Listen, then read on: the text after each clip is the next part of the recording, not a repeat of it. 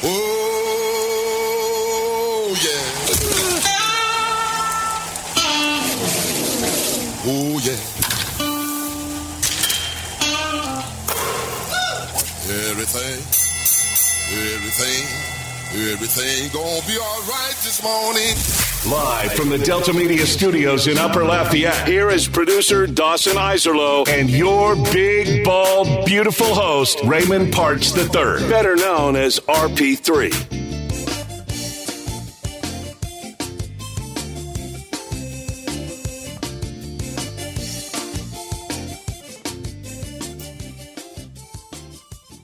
I am live from the Evco Development Studios here in Upper Lafayette. Dawson Iserlo with you here.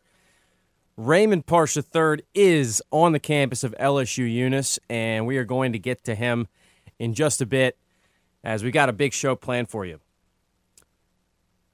We're going to start off talking Foster Moreau, big signing yesterday for the Saints, and we're also going to get to the NBA playoffs, but then we will have a bunch of guests from LSUE as it's uh, remote broadcast from LSUE for RP3 this morning. He'll be talking to Travis Webb, the SID. He'll be also talking to Chad Jones, the director of recruitment and outreach over there. Um, then he'll talk with Dr. Nancy Sorensen, the chancellor of the school, before finally talking to head baseball coach and athletic director Jeff Willis as the LSUE baseball team, coming off a historic regular season, is now getting geared up for postseason play. So we'll talk about all that. Also, the Astros got a big win over the Angels yesterday to win the series, get back above 500. Another great pitching performance as the offense continues to be a little bit inconsistent, but they're getting some nice efforts on the mound from some starting pitchers to hopefully carry them through until you get some reinforcements coming back um, in the next week, two weeks, three weeks. Who knows when you're going to get some guys back, but uh, hopefully it's going to happen sooner rather than later. And also, we will be talking as we always do on Thursdays with Les East of Crescent City Sports. Talk about that Saints signing a little bit more and some other off-season storylines. So that is what we have in store.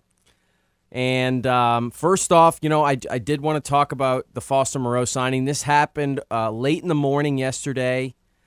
Um, it was a situation where, you know, look, the Saints brought Foster Moreau in. It was a, you know, a free agent that made a lot of sense at the beginning of the offseason. Saints kind of had a hole at tight end there, at least depth wise. Um, this was before they even had ideas, of course, of trading Adam Trautman. Um, and it was a very unfortunate situation where Foster Moreau gets diagnosed with lymphoma um, at some point during the you know evaluation process when when they were bringing him in for a physical. Not something you hear about in the NFL very often, but um, you know, from everything we've heard, sounded like it was actually very fortunate that that it was caught when it was.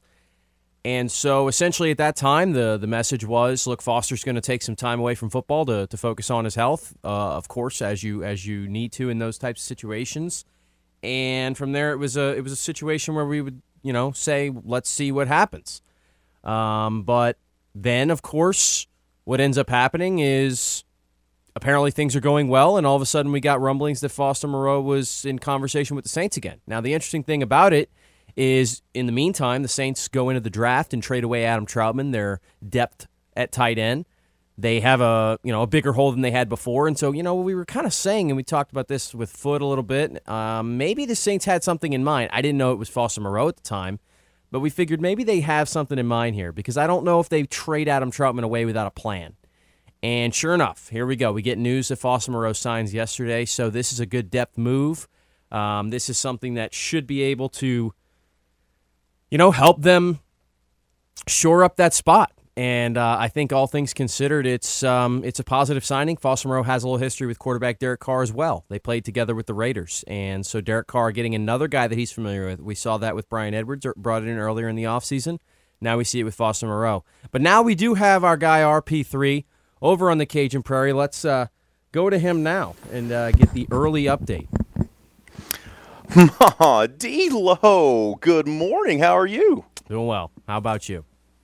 We're doing stupendous. It is another glorious morning on the Cajun Prairie, brother. It always is. We're going to be here for the next three hours as we're broadcasting live from on the campus of LSUE here on the Cajun Prairie. We got a great lineup for you today. But we're going to lead off today's show talking about that Foster Moreau news. You already been talking about it, Dawson. And look, my initial thing, my initial thoughts are this. This is a great move in a multitude of ways.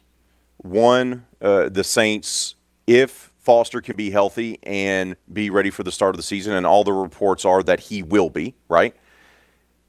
Is you help your tight end depth. You give a reliable target that someone that Derek Carr is familiar with, someone that he trusts immensely. We know that he loves throwing to the tight end. This also gives you that additional depth that you're needing at that position after you trade away Adam Trautman, who proved that he did not know how to catch the football in the NFL. So that works out on that way, just from a roster standpoint, from a depth chart standpoint, and just from helping your new quarterback out. It checks all the boxes. But this is also a great kind of feel good story in the fact that the Saints were the ones that pursued him first more, uh, before anyone else wanted to. They wanted to sign him. He was going through the process. It was during their medical examination that they figured out that there was something off.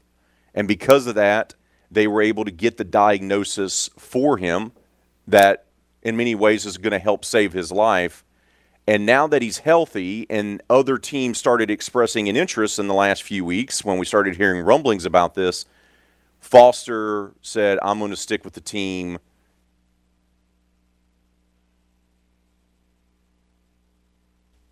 Yeah. No, and, and I think that's all those reasons are, are part of the reason you, you get that job that deal done. Um, the only thing I would say about Moreau is I think there's been mixed grades on his run blocking ability. It's something I looked into a little bit more once the signing was announced yesterday, and um, you know I think we think of him as a good run blocker, and I think some of the grading out, which can be a little bit unreliable at times uh, from PFF and other sources actually had him struggling a lot in run blocking last year. So that's something I'm interested in looking at as, you know, this kind of starts to develop and as, you know, his role on this team is kind of unveiled to us with the plans that Dennis Allen, Pete Carmichael and those guys have for him is how much of a run blocking presence is he expected to be because on paper it seems like he's going that's going to be one of the main parts of his job because we know Juwan Johnson's a converted wide receiver um, and that's not the biggest strength of his game. So I think that's interesting to see how does that play out and you know, look, was last year the run blocking grades that he received that weren't super complimentary? Was that a result of, again, maybe just not a great situation to be in? The ironic thing about that is that the Raiders actually had a very good run game last year, and Josh Jacobs had a great season for them. So um, I think all that's kind of interesting to see how that plays out. But overall, you know, I look it, again. It, you talk about risk and reward, and that's something I like to really kind of focus on in in you know most aspects of sports, specifically signings like this. And I said that about you know the Michael Thomas trade as well, uh, or re-signing rather. You know, it was it was low risk, high reward for the Saints. Like you brought him in on a one year deal, and if it works out, great. You get one good year. Maybe he decides to resign. Good chance he goes elsewhere, and that's still fine because you're getting something out of the player. Um, when also we had kind of assumed that he was as good as gone. I think that was just kind of the consensus feeling around Michael Thomas and around the Saints, you know, fan base and media and everyone that I, I don't even know if the guys in the building thought he was going to be back. So now you bring him in on a low risk, high reward situation in which, hey, if it doesn't work out and he doesn't play again, you only sign him for one year anyway. Um, and I think Foster Moreau is the same type of situation. Now it's a little bit different because he's not going to cost you nearly as much. They did give him three years and they gave him some guaranteed money, but you know certainly a a price you can handle, you can stomach. So I think that's something to kind of keep in mind as well with this whole deal. And you know, I think this roster's still kind of coming together and and I would say after the draft, the tight end spot would be would have been the big blinking red light on this roster. Where is where is something missing from the Saints team? Well, it's got to be tight end because they traded away Adam Trautman and Juwan Johnson. We've already talked um, and I know RP3 agree, agrees with me about Taysom Hill not really being a tight end despite being listed there sometimes. Yeah, he'll run some routes and yeah, sure, he'll run block as well, but he's not going to play 30 snaps a game at the tight end spot. Um, and so I that is correct, something. Dawson. That is correct. You couldn't hear me, but I could hear you. Sorry. Okay, we got you back. We're back up. Our guy here at LSUE, Travis Webb you know, uh, he's sports information director, but he does it all over here. Internet technician, uh, part-time uh, janitor, uh, blogger, videographer, fi- figuring out getting us back on the air here. But as as we were saying, uh, look for me, and I'm not for sure how much you were able to hear there, but for me, uh, this checks all the boxes in a big way because you add depth, you have someone that Derek Carr trusts, you have someone that has great chemistry with Derek Carr, you give some competition to Juwan Johnson, which is not a bad thing as well, and you check all the boxes from a team standpoint, from an offensive standpoint as well. But the other thing that makes this such a great story is that the Saints were the team that first pursued Foster. They are the team through their medical process that figured out that something was wrong with Foster. He's able to get an early jump on fighting this disease. And when he starts to get healthy and the prognosis is positive for the young man, the former Jesuit Blue Jay and LSU captain, that he still commits to the Saints. So it's a kind of a great story all the way around.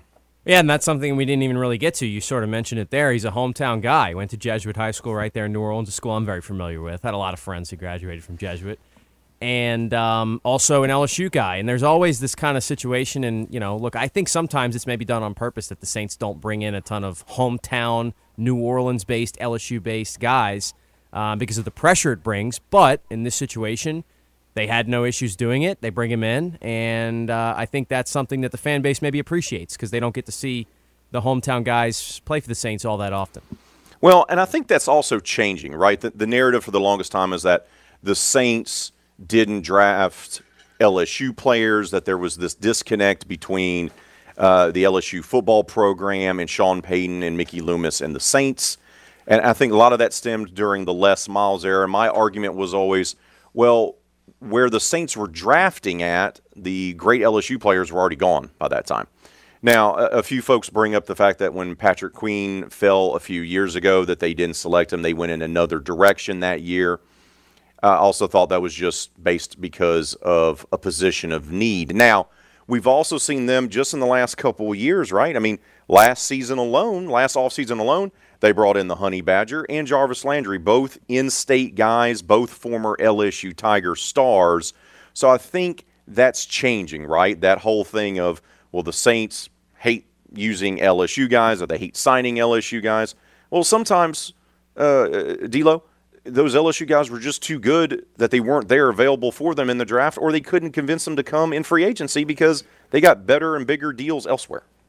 Yeah, and I think too, there's this situation with these these NFL college pipelines that I never really bought too much into. I felt like the Saints Ohio State thing. Sure, there's relationships there, but I didn't know how much validity I put into it. But now with what you're seeing with the Eagles in Georgia, you have to sit there and think there's certainly something to it. But also take a look and realize Georgia's nowhere near Philadelphia and Ohio State's nowhere near New Orleans. So I actually think that it I don't know if it's on purpose that it happened like that, but I do think there's something to the logic of not trying to stack your franchise with a bunch of local talent because of the pressure involved with those guys playing at home and um, just kind of the, you know, I don't know if it's an inability to evaluate those guys fairly, but I just think those types of pipelines make more sense when they're done with schools that are far away from home. Well, and, and to that point, you always do worry about the hometown kid. You know, a lot of times you'll hear high school coaches discuss that in the way where they're like, hey, I don't want my guy to go anywhere close to home because I want them to go away from home to get away from the distractions of their friends and family. And there's something to that. At the professional level, though, I just think it's it's just sometimes a fit and sometimes the value that you deem. And once again, we've talked about it a lot. The Saints, for the longest time, right, uh, they value certain positions in the draft in the first and, and second round and it's O line, D line, DB, and wide receiver. Well, a lot of those years when you had LSU players that had first or second round draft grades that were coming out, the Saints weren't in a position to draft them anyway, Dawson, because their positions of need the ones that they value more than anything, those four position groups, maybe LSU didn't have guys that were first or second round grades at those position groups, or they got selected beforehand, right? So that's the other part of that, not to dwell too much on this. Now, all reports are that he, all the reports are that he's going to be ready to go for the start of the season. Is that correct?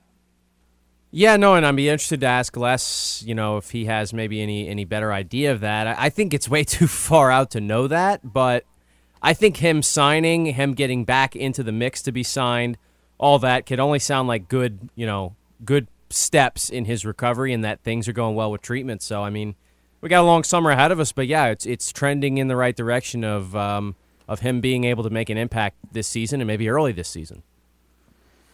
So Foster Moreau, the Jesuit Blue Jay, LSU star, LSU captain. He got to uh, wear the jersey that has not been tainted by people opting out or not performing well. It's the it's the anti number seven tradition at LSU. Uh, been a very good player in the pros for the Raiders, including developing a great connection with Derek Carr. He's now reunited with Carr in New Orleans and we'll see how much of a difference maker he can be for the Saints for the 2023 season. We'll talk more about Foster signing with the Saints when Les East joins us later on today in the 8 o'clock hour. Once again, we are broadcasting live from the campus of LSU Eunice here on the Cajun Prairie for this special road tripping edition of RP3 and Company. When we come back, we're going to talk last night's NBA playoffs kind of went as expected. The teams bounced back in the big way that we thought they would. But does that mean that these series are going to be over come game six? Dawson and I will discuss that next, right here on the game. This is RP3 and Company on the game. 1037 Lafayette and 1041 Lake Charles, Southwest Louisiana's sports station. Your home for the LSU Tigers and Houston Astros. Tune in every weekday at 8:15 a.m. and 3:15 p.m. for the LSU Sports Update, presented by Tibbs Trailers here on the game. 1037 Lafayette and 1041 Lake Charles, Southwest Louisiana's sports station.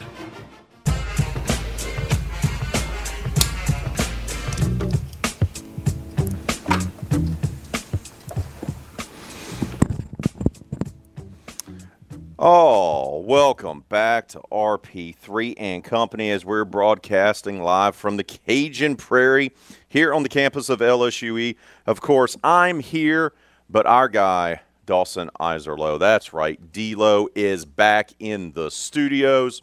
There in the Evco Development Studios in Upper Lafayette. We talked to Foster Moreau signing. That's a done deal and we talked in uh, to lead off the show about how that's going to make a huge impact for the Saints, for their offense, and for obviously Derek Carr and getting him situated more in the offense in New Orleans. But it's also time for us to talk a little NBA playoffs. D'Lo, as expected, things went kind of as expected, at least for me last night in the NBA playoffs. Golden State responded against the Lakers to uh, be able to stave off elimination. And the same thing happened in the Knicks Heat semifinal series as we expected New York to respond. Jalen Brunson went off, had himself a heck of a game. Were you surprised by last night at all? And do you think this changes your thought process on how these two series are going to end up finishing? No, I, was, I mean I was a little surprised the Knicks played well, um, especially with the first ten minutes of that game or so. I thought uh, I thought they were dead in the water. Now they they did respond. I don't know if it changes anything for me. I think Miami's overall been playing much better over the course of the series, and I expect them to close it out when they go back home for Game Six. Um, the Golden State game didn't surprise me though, and um, you know I, I, watched that game a little closer, and I have a couple of things written down about it too. So you know, just depending on which game we're going to get to first here, but I, just felt like Golden State's uh, not ready to lay down in these situations, and I felt like they should have won Game Four too. There's just a couple of things that didn't go well for them at the end, but I think they were um, they were ready to respond. Now, Game Six is going to be the uh, the big hurdle. I think they're going to be at a disadvantage. They're going back on the road, and um, they'll have to come up with uh, with a bit of a special performance from somebody to beat the Lakers uh, in their home arena. The I want to. We'll start with the Lakers Warriors. They, you know, it feels like the Warriors, even though they're coming off winning a world title a year ago, and continues to kind of give life to this uh, dynasty run that they've had. It does feel like they're nearing a crossroads with this roster. Draymond Green's uh, contract, Klay Thompson's only under contract for one more year. You know, they gave that big contract to Jordan Poole, and you know he's seen his time limited throughout here, uh, especially after he missed the game-winning shot earlier in the series. So it does feel like the Warriors are kind of at a crossroads for the Lakers, you know, no one expected them to really be here, right? I mean, they reshuffled their roster. The mistakes they made in the offseason with Patrick Beverley and Russell Westbrook, they tried to fix those, and they've become a better team. And so much so that, you know, they got into the play in tournament, and then here they are, one win away from the Western Conference Finals. But we've said it over and over again LeBron is older. He doesn't take over ball games the way that he did when he was younger. And they're only going to go as far as Anthony Davis can take them. And he was good last night before he got knocked in the head. Now, there's been a lot of discussion on why was he put in a wheelchair.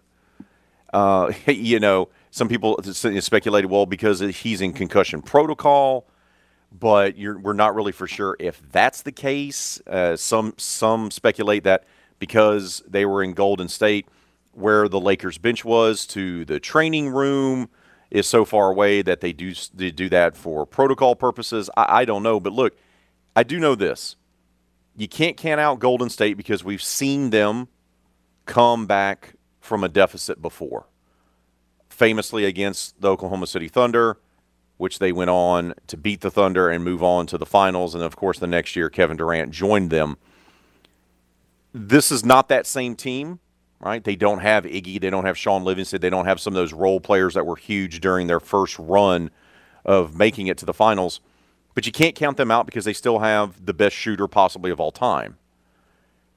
But I do expect if AD is healthy and can go, they're going to be energized being back in Los Angeles and it feels like you're going to see maybe a quote unquote LeBron type of game in game six because I think the Lakers know if they go seven and it has to go back to Golden State that they're going to lose this series.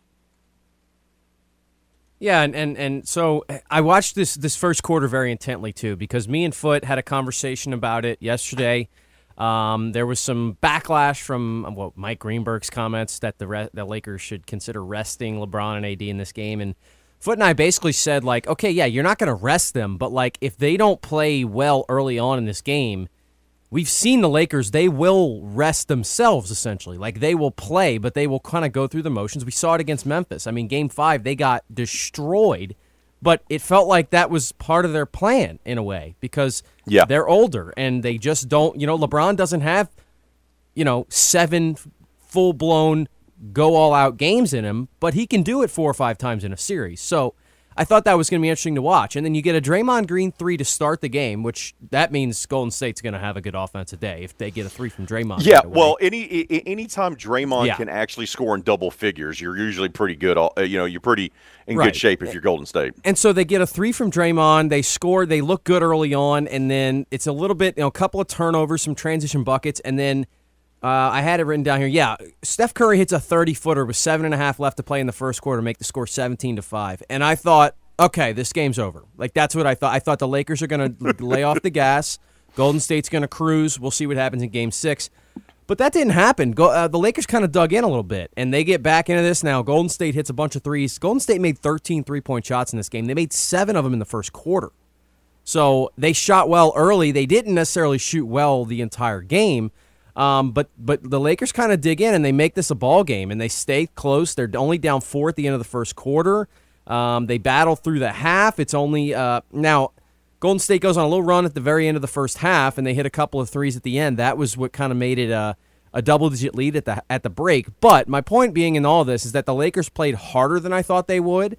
Um, they fought throughout and now they never got you know into the danger zone for Golden State in the second half. Golden State had a somewhat comfortable lead. But I give credit to the Lakers for not just bowing out and saying, "Hey, if we can take Game Five and end this now, let's go ahead and do it."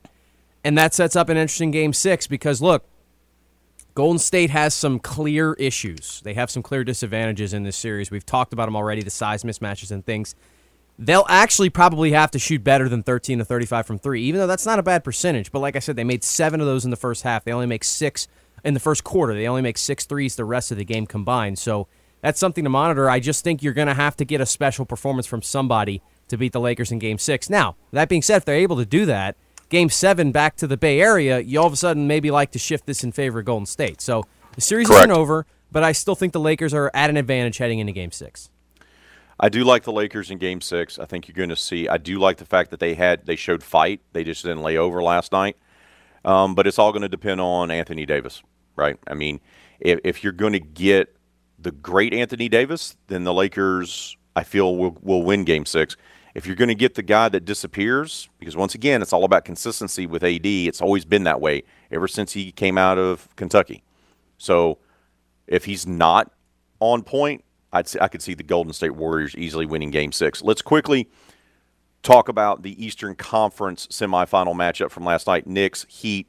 We expected New York to respond. They were back in the Garden. Brunson went off. Uh, D'Lo. They had a nice game. There was a nice bounce back game, but it doesn't change my perception of what this series is going to go down. Now it shifts back to Miami. Jimmy Butler, Miami, Spo, great coaching, great playoff performer. The crowd, we, we make fun of Miami and their fan base all the time. It's one of those cities that, you know, people show up only when they're good. Well, guess what? The Heat are pretty good. And they've proven that they're really good in this playoffs. I like Miami to close it out in game six, even despite what I saw last night, particularly from Brunson and the Knicks. Yeah, I would I would agree with that. I think they get it done. And and look, the Knicks shot 40 free throws last night. Um, you know, of course, part of that's being up late. You're going to shoot extras, but they got to the line. They were physical. I thought Jimmy Butler. The only thing that worries me about the Heat is Jimmy Butler played 43 minutes in this game. Um, Oof, yeah. And so now coming back, now he wasn't particularly great, five of 12 from the field. But the interesting thing is like he didn't look for his. And and look, part of that is certainly what the Knicks are doing defensively. They're they're putting an emphasis on it. Um, but maybe it shows you he's going to need a little help in Game Six because I, I, I imagine the Knicks are you know and look it, it depends the type of defensive approach they're going to take to it. I don't know if they're going to double him every possession or pick him up forty feet from the basket, but Right. like they're going to do their best to not get beat by him because they've seen how many times he has beaten people in the postseason this year. So um, I do still give an advantage to the Heat, but they got to get more from their peripheral guys. They had a nice outing from Duncan Robinson last night. He's kind of reemerged, and um, they'll need something like that. But overall, yeah, I thought the Knicks played better, um, but still nothing to really instill a ton of confidence in me moving forward. We got to take a timeout. When we return here on this special road tripping edition of RP3 and Company, we're going to shift the focus from the pros to the college ranks because the man who is in charge of all sports media here on the Cajun Prairie, you know him, you'll love him. Our old friend Travis Webb will be joining us live right here on the campus of LSUE. That's coming up next, right here on the game. This is RP3 and Company on the game. 1037 Lafayette and 1041 Lake Charles, Southwest Louisiana's sports station. Your home for the LSU Tigers and Houston Astros. This is RP3 and Company, live from the Evco Development Studios in Upper Lafayette on the game. 1037 Lafayette, 1041 Lake Charles, Southwest Louisiana's sports station.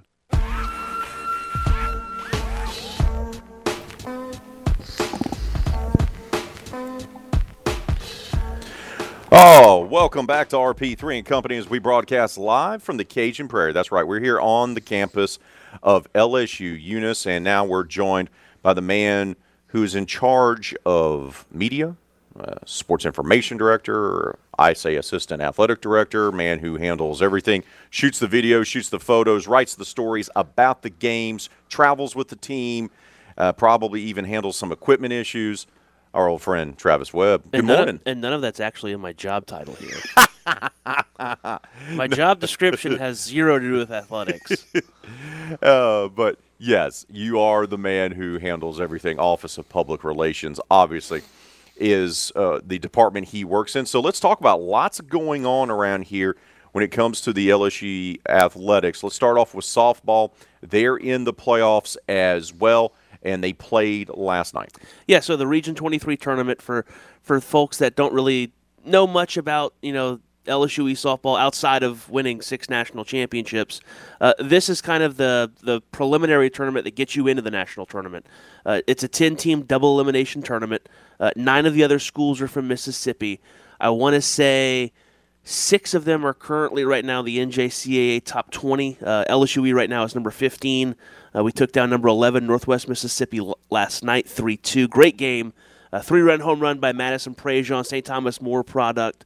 Uh, was really the only offense that LSU we needed. Chloe Bennett, she's from Rose Pine, so you Lake Charles area folks familiar uh, with the Rose Pine area. She's headed to southeastern Louisiana next year.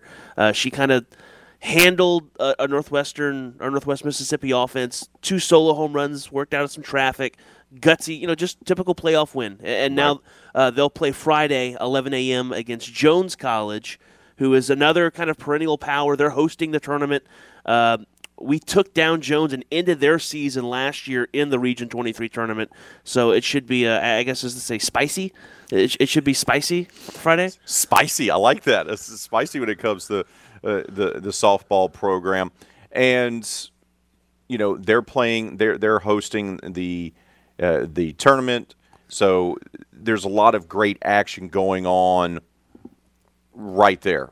Let's continue talking about the softball program because a lot of times look, we're going to have coach on Jeff Willis, longtime athletic director, national championship winning coach for baseball. Uh, when people a lot of times think of LSUE, Travis, they think of the baseball mm-hmm. program, and, and that's how it's been. But this softball program has won national championships. It recruits great players. It sends them off, as you mentioned, to bigger programs, you know, uh, in larger conferences, larger classifications. Just talk a little bit about maybe how underrated the softball program really is. It, it's kind of a, a, great complementary team or program or his, history to LSUE baseball. You know, Jeff was able to kind of get things rolling in 2006 for that first national championship, and then uh, Andy Lee for softball, who's now at Northwestern Flor- Northwest Florida. Uh, he was able to lead the Bengals to six national championships. Uh, started in 11 and then went 13, 14, 16, 17. Uh, LSUE has had a national championship team every year outside of last year since 2010. And so that's that's that's a pretty good run. So yeah, so there's a, I mean there's a, our trophy case. We don't even have room anymore for, for national championship trophies. Uh, so you know LSUE has a history of excellence in softball, in baseball, and, and it's going even further. And we'll talk about it a little bit with basketball, men's and women's, men's and women's soccer.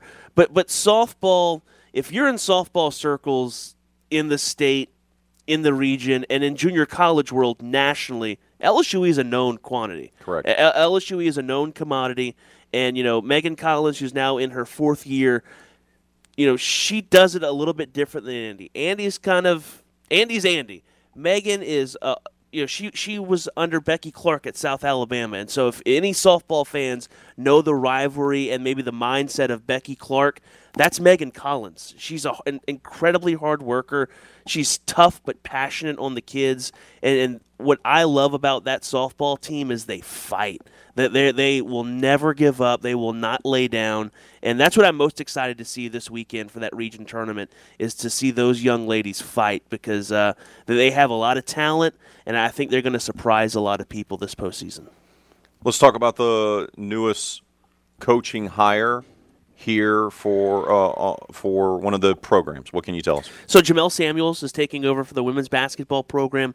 Uh, our previous head coach left right before the season, um, so we had an interim head coach, uh, Jacob McDonald, who was you know I saw Danny Bruce our text you. I know Danny is very familiar with him uh, former you know star at St. Thomas More, assistant at St. Thomas More, Byron Starks, right hand man here yep. for the LSU women's basketball program. He kind of took over from an X's and O's standpoint this past year. So uh, Jamel now will be taking over the women's program. A little bit about him: he's from New York. Uh, he, he's he's born and bred in Brooklyn. Uh, oh wow! Yeah, from upstate uh, ended up playing upstate New York around the Albany area, but he's coached at Bryant and Stratton, a, a, a, junior college Division three, so a little bit step lower, but has had great success at that level up there.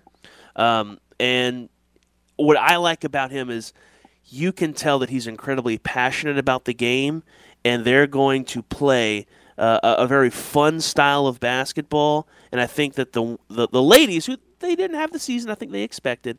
I think they're ready to get to work, and, and it, it should that they should also be a very fun team to watch next year. And of course, Coach Bruce Hart just texted me. He said, We are all over LSUE. So he takes great Yeah. pride in the relationship between St. Thomas More and the Bengals athletics over here. Uh, quickly, uh, let's talk about uh, recruits uh, for the multiple sports. Been being able to get some, uh, and particularly on the hardwood. Yeah, you know, so this year's kind of you know we at, towards the back end of the year, it's kind of the culmination of everything.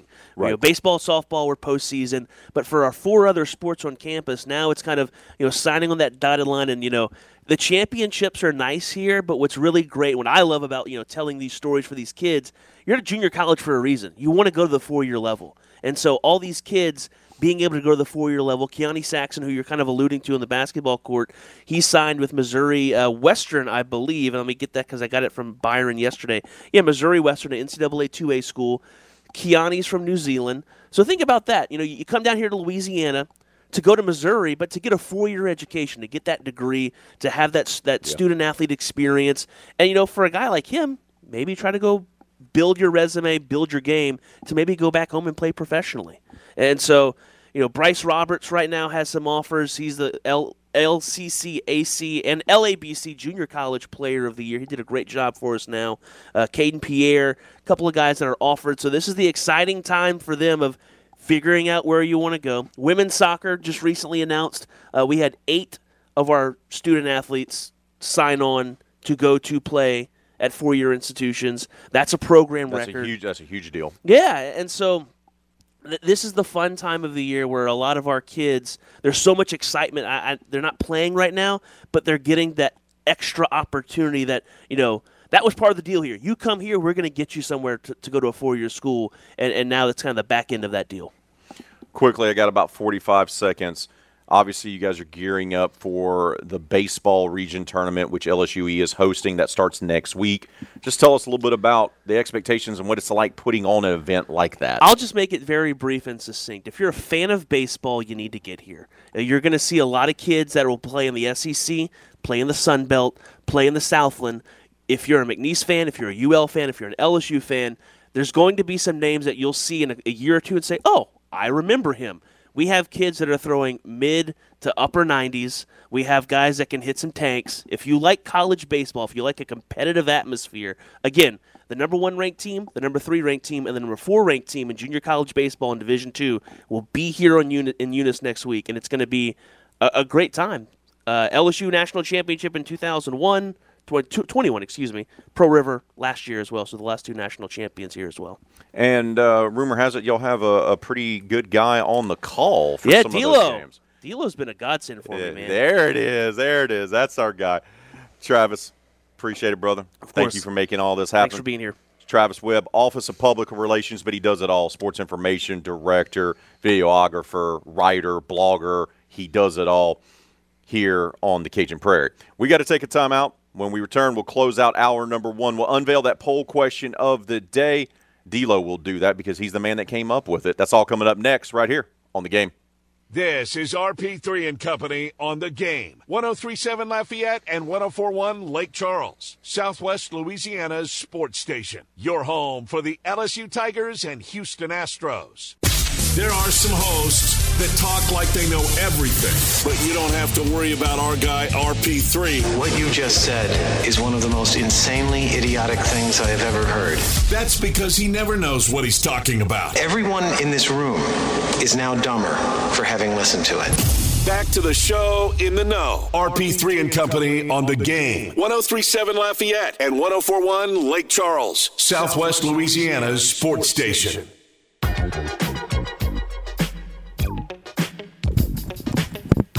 Four game sixes are going to take place in the next two days, RP3. How about that? Four. Not one, not two, not three, but four. Is that, that's what you're telling me. Every remaining series in the NBA playoffs is going to see a game six. So that inspired the poll question of the day today.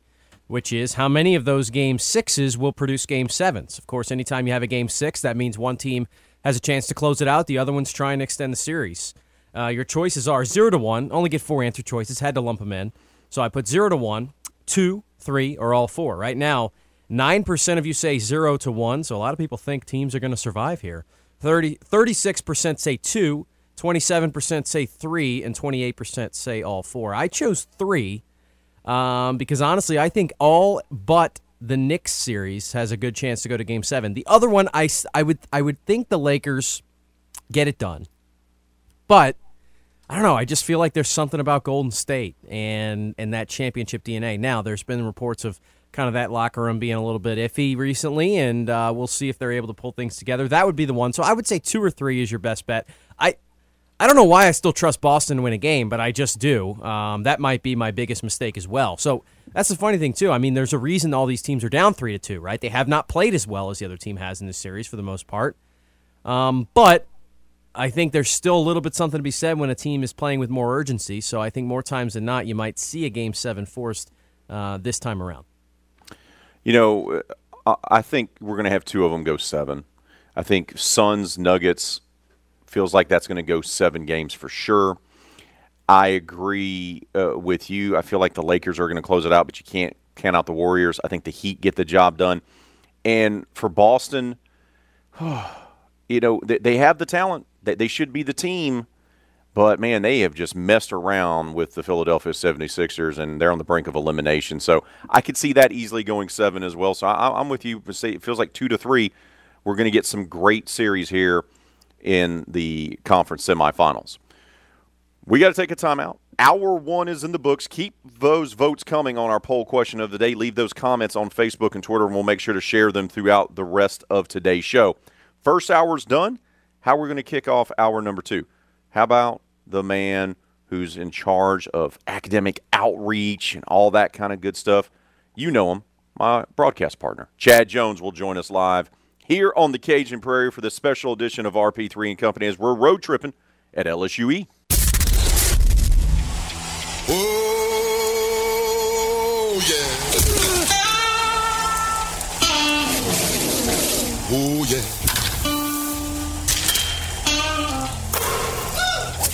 Everything, everything, everything gonna be alright this morning. Live from the Delta Media Studios in Upper Lafayette, here is producer Dawson Iserloh and your big, bald, beautiful host, Raymond Partsch III, better known as RP3.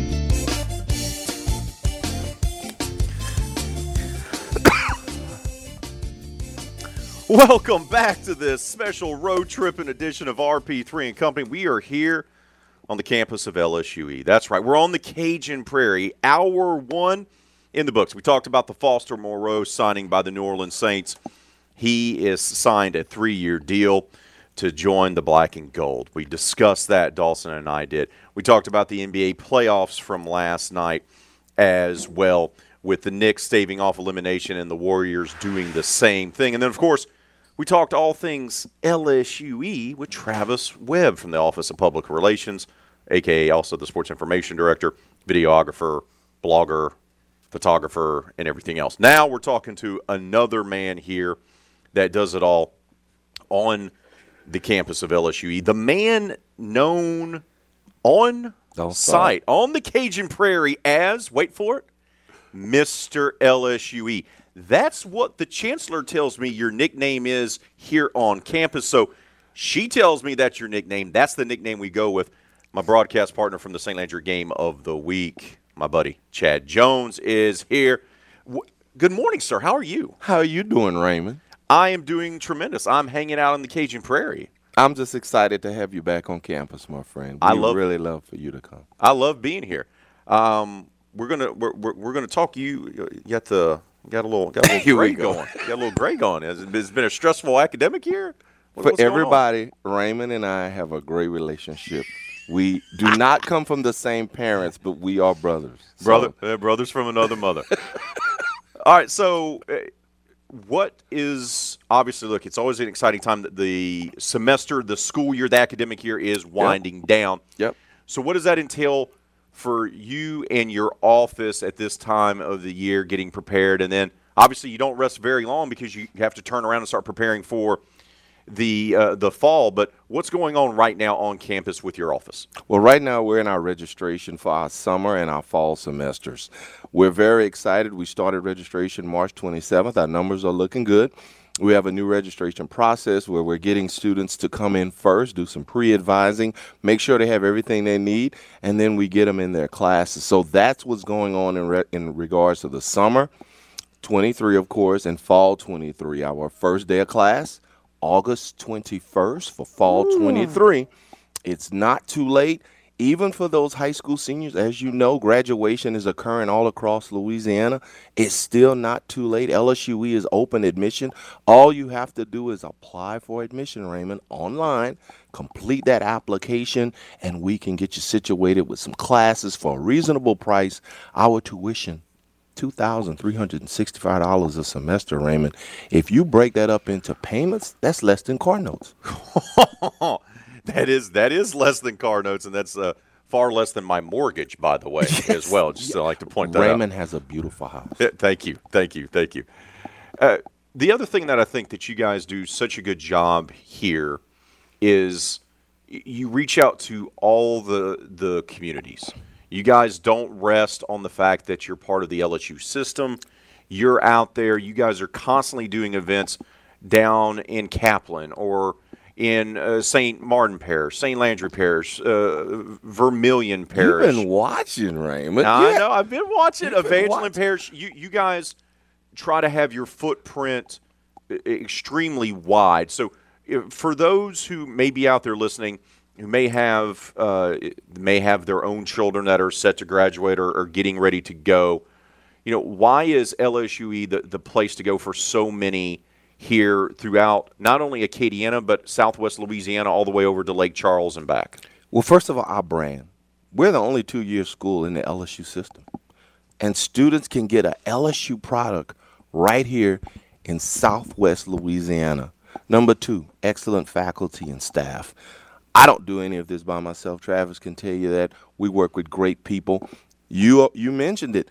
You hear about us in Vermilion Parish, Evangeline Parish, St. Landry Parish, Acadia Parish, all of those areas, all the way to Calcasieu, as far east as uh, Pointe Coupee Parish and, and, West Baton Rouge Parish. It's because we have great people. Our social media, my coworker, uh, she is is excellent. Who does a great job with our communications, Heidi Pete, and we care about students. That's the essential thing. We want students to either graduate from LSUE, transfer, or do both. You know, and the importance of a two-year school cannot be. Look, you're talking with someone who is a a graduate of a two-year school. Uh, That's I right. graduated when lived up in Central Illinois. I went to a junior college when I was coming out of high school. I didn't know what I wanted to do, so the best thing for me was to go that route. Took a lot of my core classes there. Took some broadcasting courses, but that got me better prepared, better suited for when I did eventually move on to a four year university. Because many times, for, for a lot of young people, Chad, and you know this dealing with them as you have for decades now, is that going to a four year school and going away from home can be an overwhelming experience. And so many times we see it where young people will go to a school, they'll go to a four year university, it's too much. You know, being on campus, surrounded by thousands of people, it being away from home is always a big contributing factor. What you guys provide here is that people in the region, a lot of them can they can be here on campus if they want to and, and live here in Eunice or right outside of Eunice, but they can also be commuters and make that transition a little bit easier to college life. And, and that's so important. You mentioned it, Raymond. I, coming out of high school, I wasn't ready for a four year university, but you get the basics here. You get that small campus environment, and you get to try for a reasonable price. And that's something you cannot overlook whenever you're making your decision about college. And we hear about loan debt right now. That's one of the things that's discussed on a national level. There are so many students who start college and they get into massive debt. Not at LSUE. You can start here, test the waters, see if you like it, and then you're saving money at the same time. We have students, Raymond, who actually make money coming to LSUE.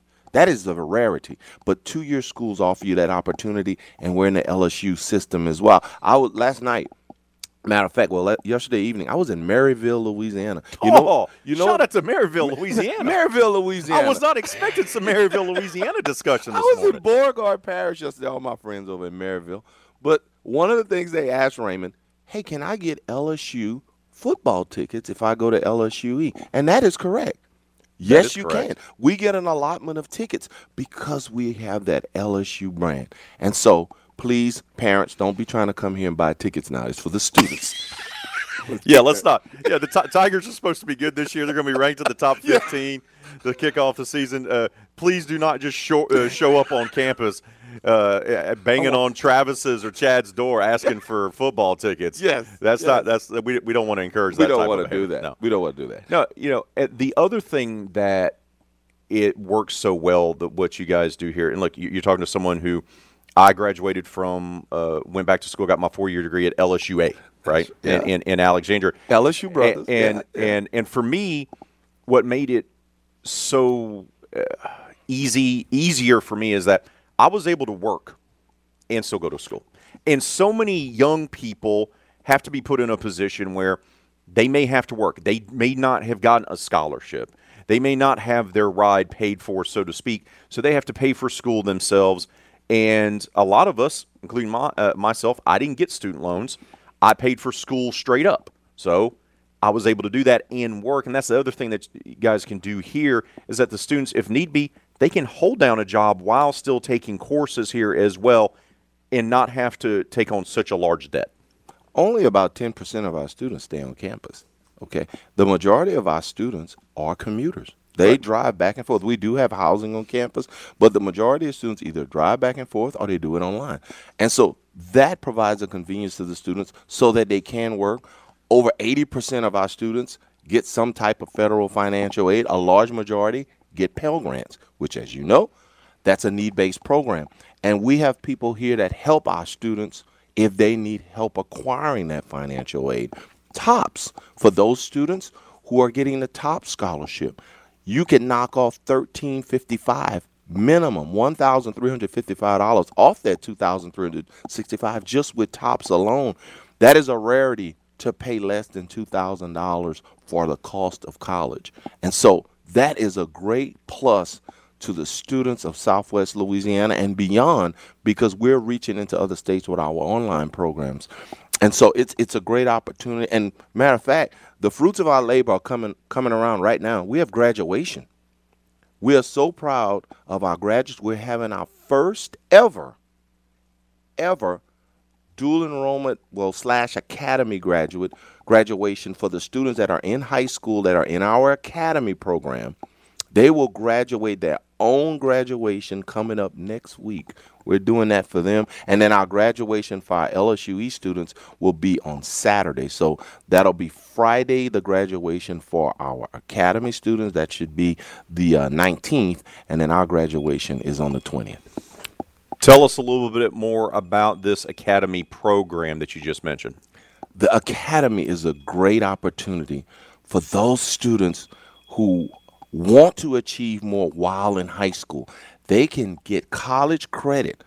Most of them get 30 or more hours while in high school. And some of them even graduate, Raymond. Now, when you and I were in school, we weren't thinking about graduating from college, Raymond. I was barely thinking about trying to graduate from high school. yes, thank you. I was, uh, it was Thank ooh, you. make it to the finish line. Thank you. And so on uh, next uh, Friday, we're going to have those kids graduating from LSUE with their associate degree. And at the same time, they'll be graduating from high school. The cost saving is immeasurable. I'm telling you, because these kids would have paid thousands and thousands of dollars for this. Most of them are paying very, very reasonable prices. Our courses for those for those kids is fifty dollars an hour. That's amazing. We'll wrap it up with this because something that benefited me greatly in my uh, academic career was taking classes during the summer. And look, it, it, it yeah, It can be a bit of a buzzkill because obviously summertime's when you try to recharge, you go on vacation or something like that. I used summertime when I went back to school as a time to beef up, get my courses, take the courses that I needed to take. That way, my workload in the fall and the spring wouldn't be as immense. Plus, it helped me graduate sooner than later as well. So, how important is the summer courses for the students here at LSUE? Look, I think it's a great opportunity because you can come in. Our summer school, matter of fact, starts June 5th. Uh, it's a Monday.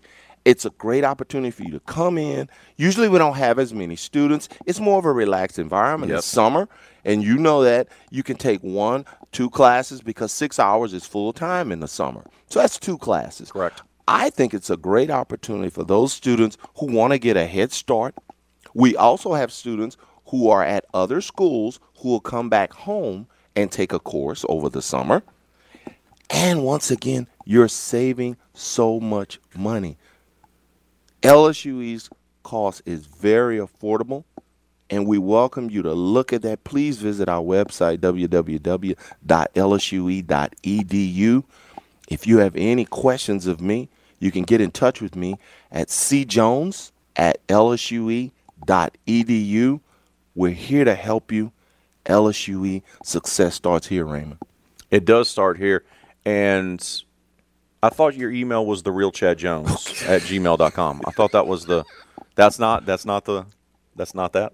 All I know is this, Raymond. We had a great high school football season, and and listen, Travis Webb is on board. He support. Travis did a great job. We had some great publicity about LSU. That's correct. I mean, and so a proud a proud sponsor of the St. Landry Parish Game of the Week. St. Landry Parish game of the week. I'm just waiting. I, I'm uh, why I keep I'm putting bringing the that pressure- up. I'm putting the pressure You're putting the right? pressure on me. You're already laying the groundwork. It's May. You're already laying the groundwork for that.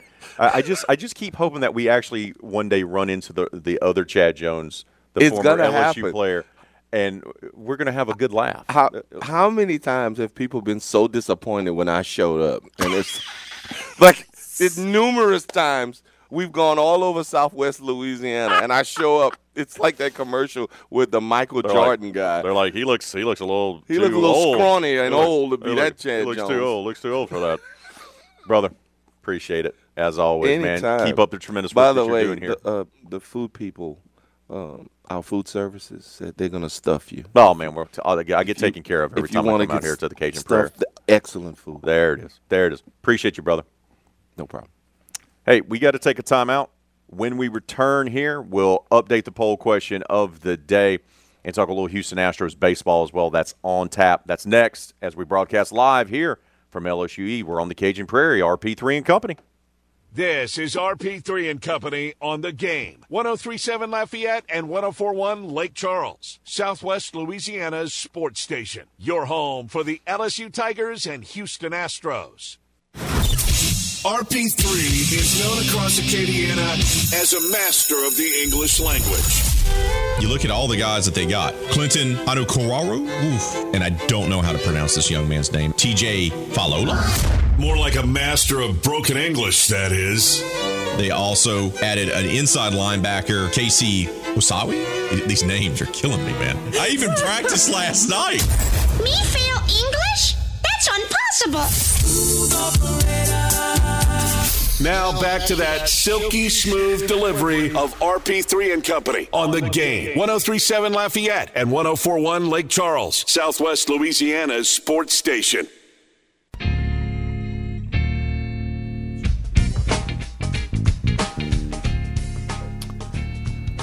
Oh, welcome back to RP3 and Company as we're on the road here on the Cajun Prairie on the campus of LSUE for a special edition of the show. Dawson Iserloh is the producer extraordinaire. Of course, he's back inside the Evco Development Studios there in Upper Lafayette. Dawson, we covered a lot of ground this morning talking about Foster Moreau signing a three year deal with the New Orleans Saints and how big of a deal that is for not only their roster depth, but also Derek Carr and his development and him being comfortable. We touched on that. We touched on the NBA playoffs last night. And that is where our poll question of the day is centered around. once again, remind the folks what it is and what are the vote tallies right now, and do we have any comments to share? Yeah, so the, the question of the day is uh, we'll see four game sixes in the next two days in the NBA playoffs. All four series going to game six. How many of them get to game seven? Right now, 6% of you say zero to one. 41% of you say two. That's the leading vote getter right now. 29% say three, and 24% say all four. Ralph Bergeron says only Adam Silver knows for sure with a gif of let me see the script. With yes, everyone, yes, because the, the, the, the, the skinny bald man is in charge of the playoffs. John Paul Um, Cajun Daddy says he doesn't know about the NBA, but the Breakers are 4 and 0, and uh, he's asking McLeod Bethel Thompson to keep it up and says, Go Breakers. You know, people are excited about the Breakers, D'Lo. I, look, I know Unbeaten. you're not as warm to the spring football, but those Breakers, No, even I though mean, they I'm don't play in New Orleans, no, and I like the I like the Orleans. kickoff rules a lot. That's my biggest thing with that. Who Dat Forever says the Warriors have an opportunity to do the funniest thing. Um, I'm guessing he's referring to coming back on the Lakers, perhaps. I, I guess. And JBK the OD says, "Bring on the sudden death drama" with a gift that says "drama, baby." So, um, yeah, no, it should be interesting, and um, I think it's. you know, I mean, it's been it's been in. I don't know if I'd say one of the better NBA playoffs in a while, but I think I would say that. A lot of intrigue, a lot of seeding.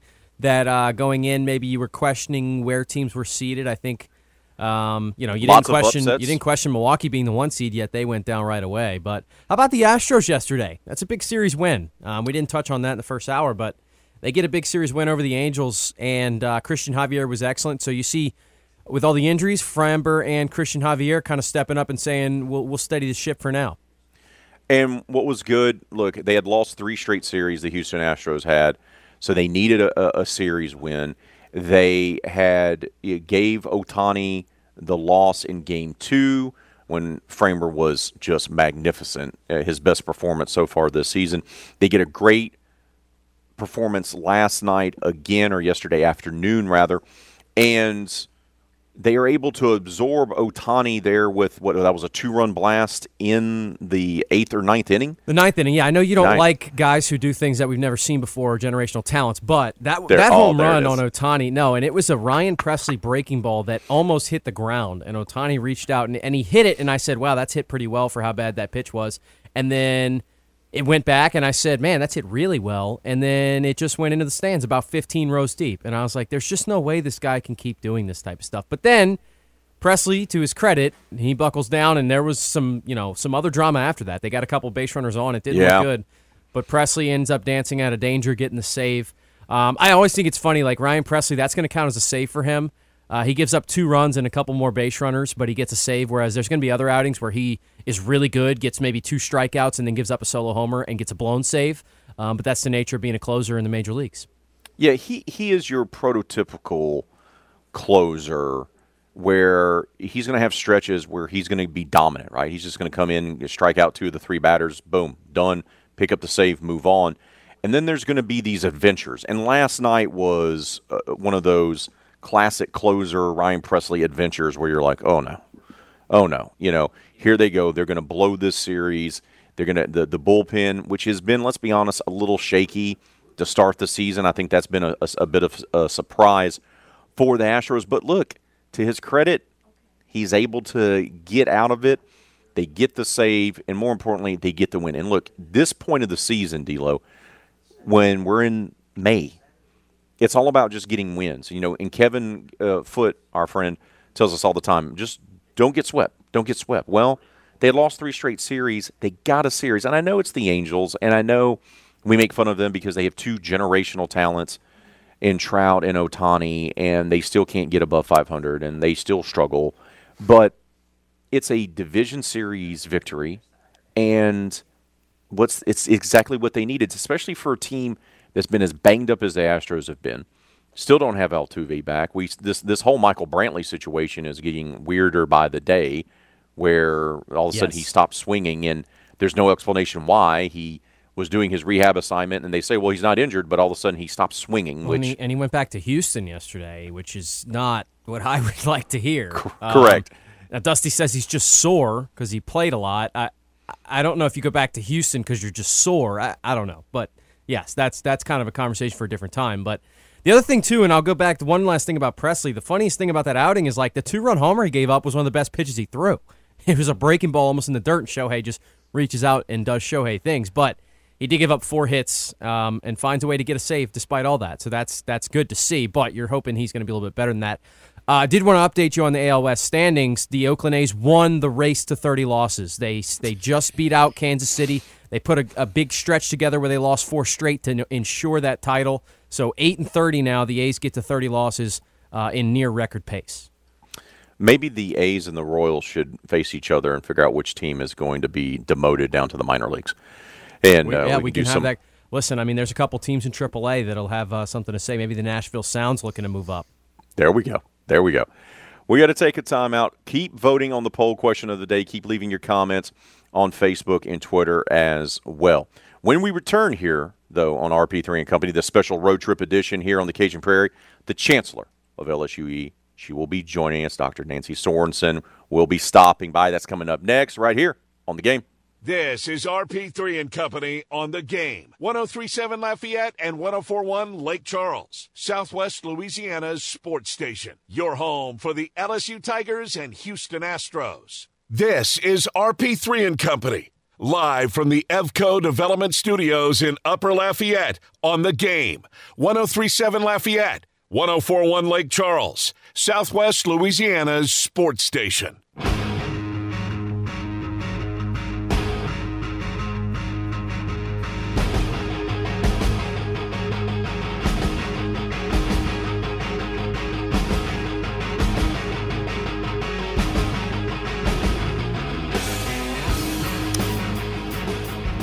Welcome back to this road tripping edition of RP3 and Company as we're broadcasting live from LSUE here in the Cajun Prairie. Joining us now on the show is the Chancellor of LSUE, Dr. Nancy Sorensen joins us.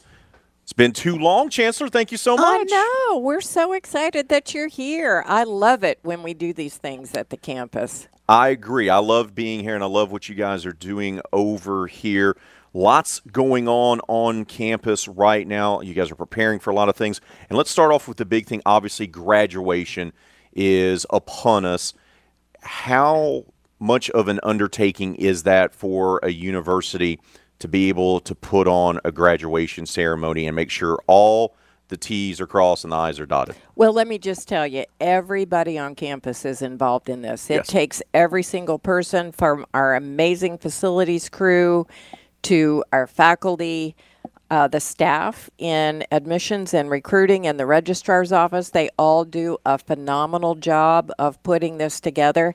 And LSUE Dining, because they're a big part of this as well. So, we're going to have, I think, the biggest graduation in college history on Saturday, May 20th, and we have switched it to the 20th because the entire week next week we're hosting an NJCAA baseball tournament, so we don't want to have any problems with people having enough places to park. Yes. You know, that have everybody having their own space, but we are super excited about graduation. The Friday before, we're going to have a special graduation for our students in the LSU Acad- LSUE Academy. And those are students that are dually enrolled and they'll be graduating from high school and LSUE with an associate degree, and that is just pretty phenomenal. And then on the Thursday before that, we are going to have every preschool uh, age child, preschool, and Head Start child in Eunice here graduating uh, with their pre, you know, from preschool. That's, that's amazing. And that is so amazing because the families are there. They have got balloons. Their children, they're cheering, and these little kids just do such a phenomenal job on stage. I mean, we might have one or two meltdowns, but they pretty much pay attention and sing songs and, and do performances. We've got nursing pinnings uh, going on that week and other uh, graduating uh, ceremonies, recognition ceremonies for allied health. So it's just phenomenal. It's our favorite time of the year. you mentioned, and we've talked about this in the past when you and I have had conversations, the growth of this university and its reach in not only Acadiana but all of Southwest Louisiana. Mm-hmm. And you just mentioned it, the largest graduating class, graduating ceremony, graduation ceremony rather, that you guys have had. What does that say about you, your staff, and everyone's efforts here on the Cajun Prairie to grow this university to the point where you're having massive graduation ceremonies like you have just a few years removed from the global pandemic that wreaked havoc on so many things? Well, I mean, it is an all hands on deck effort, but I think what that shows uh, me as as the person fortunate enough to be the chancellor, as as I do tell people, I'm just I'm just a leader at the college. I am not the leader. There are many many leaders at, at the college. But it shows the dedication to uh, our region, the Acadiana region.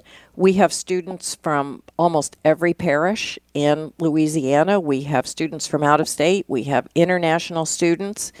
We recently learned uh, this uh, this year uh, the Board of Regents had a momentum summit, and that is to ensure that we are all every higher ed institution in the state. We were all together in one room in for two days, four year colleges, two year spaces there because we are trying to achieve their uh, 60 by 2030 goals. 60% of all Louisianans will have some kind of credential past high school by by 2030. Oh wow. But one of the major things that we learned at that summit is that LSUE is number one in academic achievement of in any of the two year spaces in the state. We are number one in terms of our student achievement. And that was very gratifying to learn. So I think that that's part of this push toward graduation. Um, our students achieve at a phenomenal rate here, and we're so proud of them, whether they're going to work, uh, straight to work, or transferring. And not only that, 74% of our students that transfer uh, end up completing a four year degree, and that is an incredible statistic, not only at the state level, but the national level. Over and over and over again, uh, four year universities and employers tell us that our students are better prepared than any others that come through their doors so that that is incredibly gratifying. It's all due to the efforts of our faculty and staff and to the students what they bring to the table when they come here. So nobody works in a vacuum. Uh, we've got a great team moving ahead. Our in-person enrollment is great, but we also are uh, developing more and more degrees than certificates that will be available online as well. Let's talk about one of the other things because you guys are not resting on your successes. You're No. continuing to look at how to improve things and how to kind of move forward. And one of those things is this initiative that you guys have, the STEAM Innovation Center. Um, that is during right now we're in the fundraising phase of it. Yes. What can you tell us about the STEAM Innovation Center? Well, the STEAM Innovation Center will be here in the building that we're in. We are in the original building on campus, the science building. It was built in 1967. And uh, we are in a campaign, and it's not an if, it's a when. We need to totally renovate this building. Uh, the STEAM Innovation Center is science, technology, engineering, A for agriculture, and M for mathematics or manufacturing. So we're going to totally renovate our teaching and learning facilities here to ensure that we have state of the art types of labs and services for our faculty and our staff. We're going to become an, an innovation hub for regional employers as we all look toward uh, looking at our own economies and moving forward in the future. One thing that we learned during the pandemic, we will never go back to the way that we were. And I don't think that the state can go back to the way that it was. The country is certainly not going back to the way that it was. So our job, uh, and I'm we are totally committed to it, is that we want our rural areas to not only survive but thrive, and that means providing a trained workforce for our employers, having a place where they can come and grow and develop their businesses. Uh, so it's very, very, very exciting. We're going to roll our technology programs into this building. And what we're involved in right now is a major campaign uh, for investors. We have uh, requests at the state level, capital requests, which are being very positively supported by our, our legislators, both in the House and the Senate. We're very grateful for that. Uh, but it's it's like a no-brainer. You know, it's it's the next evolution of LSUE and it's key to economic and workforce development for our region. So we're super excited about that. Uh, we've got capital requests. We have an investment committee, and we'll we are looking for uh, business and industry partners to help join us in moving our region forward. And that that's exciting news, especially because the the thing that's so key is that you just can't sit back. You just can't you, you you can't take a victory lap, right? Never. You, you Yeah. can never do that, and you guys Yeah. do an amazing job. Once again, the Chancellor of LSUE, Dr. Nancy Sorensen, is joining us here on this special road trip edition of RP3 and Company. Let's talk about something else that you guys have going on right now these nursing boot camps in the area. What can you tell us? Well, uh, first of all, these are being supported by Humana Health Horizons and an, another partner, you know that that we have. We have our, our faculty have constructed uh, nursing and allied health boot camps that will be running this summer. It's at www.lsue.edu slash boot camp. So they're up on the web. They are ready uh, for ho- folks to register in. They're geared toward uh, young students that are thinking about a career in allied health or nursing, or the adult that wants to start exploring careers in allied health and nursing. We all know that uh, these programs are some of the most sought after graduates in in the state. Our students have 100% employment before they graduate, even. Oh, wow. And the salaries, starting salaries, are, are phenomenal. The average starting salary of an allied health graduate in just year one is almost $55,000 annually. It just continues to grow from there every year that they remain in the field. And the other cool thing is that 90% of our graduates stay in Louisiana. They live here, they work here, they play here. So our annual economic impact, annual economic impact is $72 million back into the economy over and over and over again. And so our state appropriation is under just a little under 6 million annually.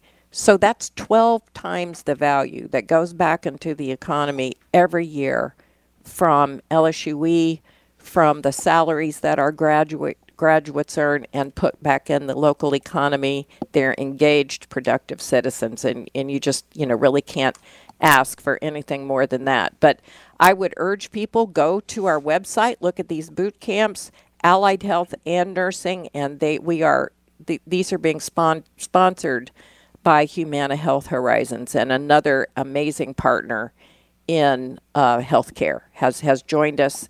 They're helping do other. They're supporting other student success initiatives here on campus too. We'll wrap it up with this, Chancellor. Uh, my daughter's eight. Uh, my daughter uh, Hattie is eight. She's uh, wrapping up the third grade. Mhm. Uh, is it too early for me to bring her out here to the Cajun Prairie and tour the campus and get a feel for things? Start preparing her to come here when she graduates from high school. Not at all. Not not at all. We are going to have other academic experiences for kids this summer in technology and some other areas. Uh, so it's never too early to go. bring her out here, kind of get the feel of what it means to be on a college campus. Like we talked about earlier, just having all those little preschoolers here going through their graduation Yes. ceremony. I mean, what a beginning, right? It and, is, and, it it it it hopefully um, you know they may or may not remember it, but hopefully their families and their parents do. Mhm. You know, this is what it's like to start your learning uh, journey and your educational journey. And speaking from someone who is someone who has an associate's degree and went this route years ago, it helped me greatly making the transition to school. Chad and I were talking about this earlier. Is Yeah. that it, this sometimes this is what students need is to be able to come to a place like LSUE and to get them prepared for that college life because it can be immensely overwhelming and a little scary for some people when they start off with coming to a place like LSUE, you can get your confidence, you can get those grades, you can take those great classes, you have more of that one on one with the teachers as well, and it prepares you for what you need to do later in life. and it prepares you for what you need to do at half of the price that start that i- i- the cost of a four-year university. We want our students to be successful and we want them to move on to other four-year universities in Louisiana. Baton Rouge, uh, the UL system, uh, Alexandria, Shreveport. Students have a lot of great colleges to choose from here in Louisiana, but at half the price and the academic preparation, you can't beat it. Uh, we're not a campus of 35,000 students. No. We're a wonderful place for people to get started, and, you know, I just can't say enough about it. Chancellor, thank you for your time as always. Thank you. are doing a great job it is over here. wonderful to see you, always. Thank you for having us. Thank you. We got to take a time out. When we return, we'll wrap up hour number two here of this road tripping edition of RP3 and Company as we broadcast live from the Cajun Prairie. This is RP3 and Company on the game. 1037 Lafayette and 1041 Lake Charles, Southwest Louisiana's sports station. Your home for the LSU Tigers and Houston Astros. RP3 grew up dreaming of one day playing right field for the Atlanta Braves, just like his hero Dale Murphy. I wanted to grow up and be Dale Murphy. Little Raymond, though, wasn't quite the caliber of athlete of his childhood hero, as his lone highlights as a ball player were being beamed twice in the head. That actually explains a lot. Back to more RP3 and Company on the game. 1037 Lafayette and 1041 Lake Charles, Southwest Louisiana's sports station.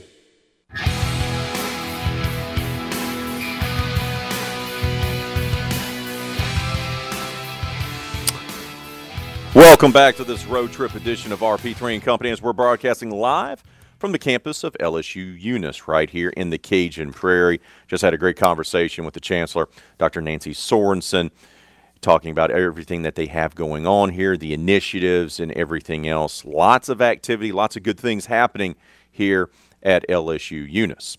But we do have a poll question of the day. It's about the NBA playoffs. We're all to game six now. Every one of the series is going to have a game six after the results from last night's games. Dawson, where do we stand on the poll question of the day? What are the latest results, my friend? And do we have any comments to share with the fine folks listening? So five percent of you say we're only going to have zero or one game sevens in, the NBA Easter or the NBA conference semifinal round. Forty-three percent of you, that's the leading vote getter, say we'll have two. So half of the four. Twenty-four percent say three, and twenty-eight percent of you say all four. Um, some other comments coming in here as uh, unfortunately my phone's not conveniently loading. So uh, maybe you have a comment. RP3. Uh, look, I, I, I would not be. I think we're going to get at least two game sevens, if not three. To be perfectly frank with you, I just you. You know, I look at it. The uh, I said it before. Nuggets Suns feels like a seven game series. I also believe that you're going to see uh, possibly seven games with Warriors Lakers. I like the Lakers to win and close it out in Game Six back in LA. I do. I, I think you're going to see uh, vintage LeBron James. That said, Golden State is not a team that you can count out. They've come down from deficits before. This is nothing new for them. And in the East, I think Miami close out closes out New York. I don't think that goes to seven games. And even though Philly's up, we do know Doc Rivers has a history of playoff meltdowns with his teams being up either three games to one or three games to two. Uh, look, Boston's opened the door. Philly's in control, but the Celtics, they have enough talent. They have the veteran experience. I could see them pushing it to seven games as well. Yeah, I would mostly agree with what you said there. Um, it, it should be interesting to see. That's going to do it for hour number two. Make sure to keep voting on that poll question of the day. Post your comments. We will share them throughout the remainder of today's show. Coming up to kick off hour number three, we're going to head down to New Orleans, Les East, from CrescentCitySports.com. He's going to join us. He's going to give his thoughts about Foster Moreau's signing and what that does for the Saints and what other moves they still have left to do. That's all coming up right here on the game. Oh, yeah.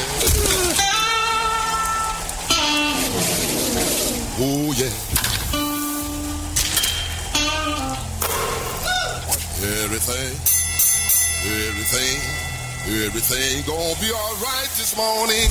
Live from the Delta Media Studios in Upper Lafayette, here is producer Dawson Iserloh and your big, bald, beautiful host, Raymond Partsch III, better known as RP3.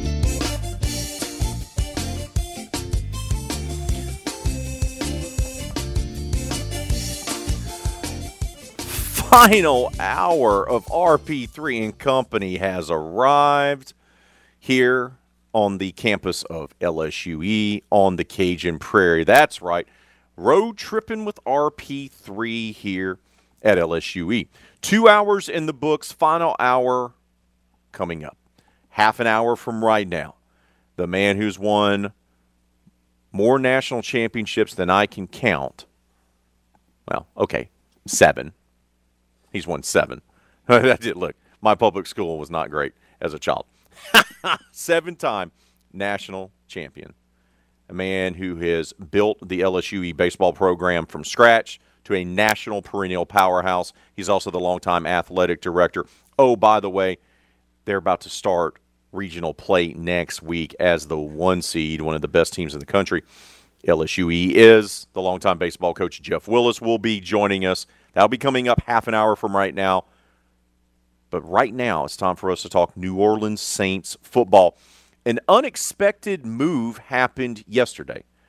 Foster Moreau, the Jesuit Blue Jay, former LSU team captain, and one heck of a tight end in the NFL for the Raiders, had looked into wanting to be signed. They came close a while back for him to join the New Orleans Saints and be rejoined with his former starting quarterback Derek Carr. But when they did the medicals, they uncovered that there was something wrong. Come to find out, Foster had lymphoma, and his football career was in jeopardy. Well, he is fighting the disease. He's fighting it well. And so much so that teams started saying, hey, this is a guy that we need to go sign because he's going to be healthy enough to contribute. Well, he decided to sign with the Saints, the team that originally came and pursued him, and the team that essentially helped find that diagnosis for him to fight said disease. Three year deal is now been signed, and Foster Moreau is now part of the Saints. And to break all that down for us is the man who covers the New Orleans Saints for CrescentCitySports.com. Les East joins us now. Les, good morning to you, brother. How are you, my friend? I'm doing well, Raymond. How are you? I'm doing great, bud. So this happened uh, pretty quickly, right? Because I was under the impression for the longest time that – Foster may not even be ready for the season, that his football career is going to have to be put on hold, and that, you know, it was just going to be a pipe dream if he was going to be able to even come back and play. And yet, here he is signing a three year deal with guaranteed money. How did this come to be? Well, it's uh, pretty remarkable how, how quickly it did come together uh, in the wake of the, the medical diagnosis a couple of months ago. Um, you know, we we talked last week after the NFL draft about how tight end was going to be the Saints' biggest uh, remaining need because they didn't address it in the draft, and I think I said at the time that that Foster Moreau was sort of the wild card in that equation, in that it, if he were able to play next season, he was very much on the Saints' radar, and that possibly could be the solution to the tight end situation. I certainly didn't expect that we'd be talking about him signing a contract a week later. But at the end of the draft, Dennis Allen was asked about Foster Moreau, and he kind of, uh, you know, said, "You will see," but his comments struck me as being uh, more positive than I would have expected. So it, it led me to believe that it was a possibility that he could still be a part of this team for this year.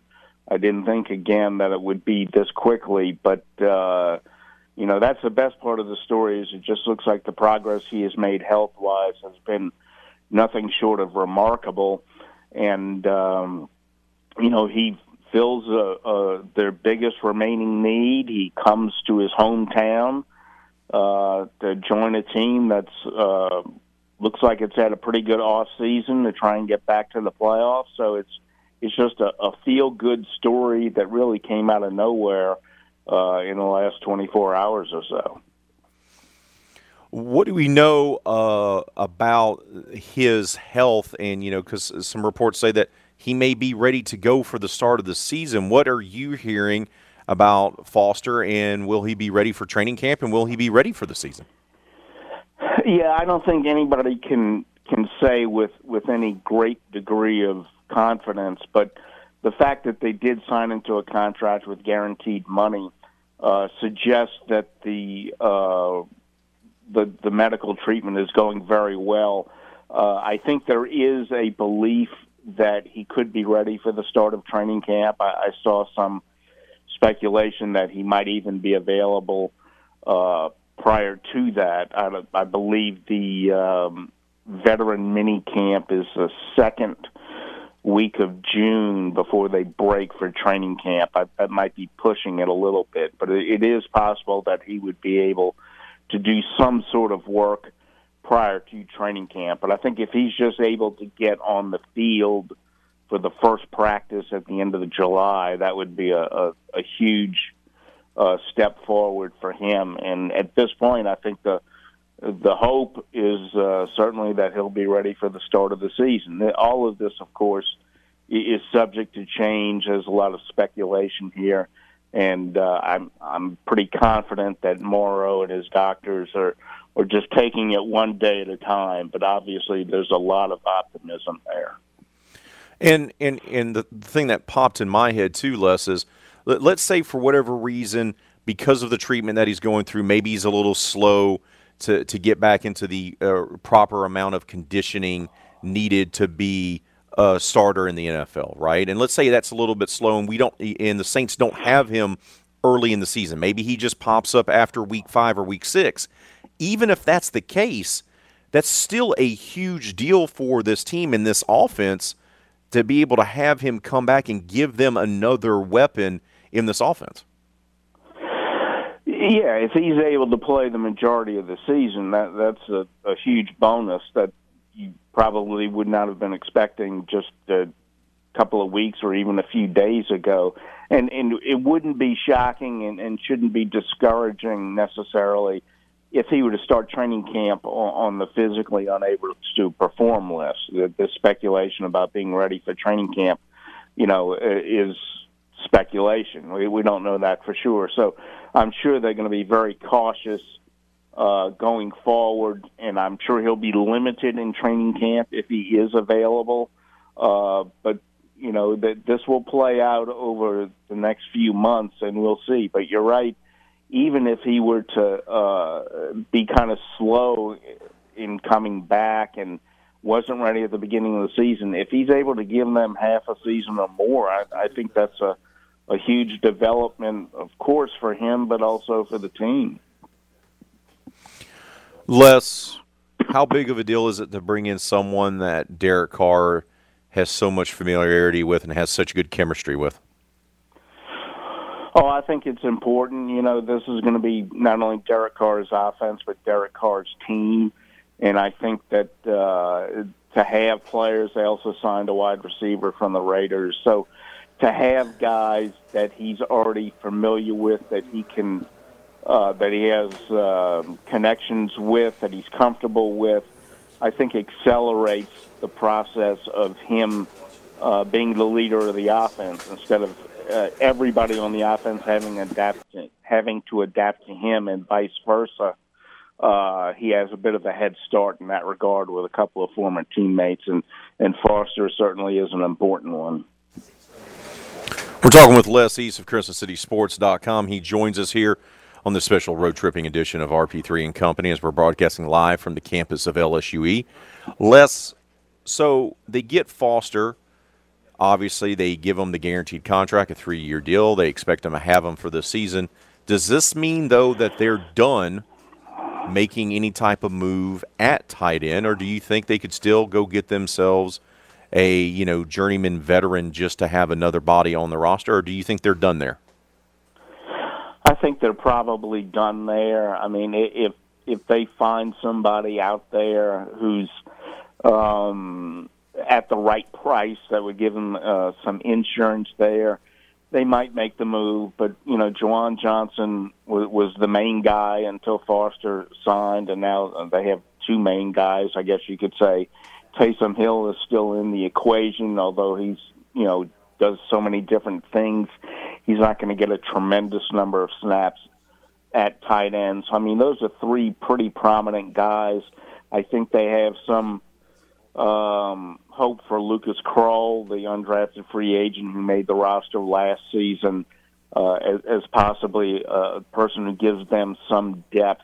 So I think they could begin training camp with what they have now, even if they have to wait on Foster for a while and say we're okay at tight end. But uh, I, I wouldn't rule out the possibility of some sort of insurance policy under the right circumstances, but certainly that's not the priority that it was a couple of days ago. I'm glad you brought up Taysom because I want to talk about him because he wasn't utilized in the way that we thought he was going to be last year. It, seemed at times that Dennis Allen Pete Carmichael didn't know what to do with the Swiss Army knife, and a lot of times he was just not even on the field in, in downs where maybe they could utilize him or where he had been utilized in years prior under Sean Payton. They're bringing in another tight end. Uh, they've brought in a new quarterback.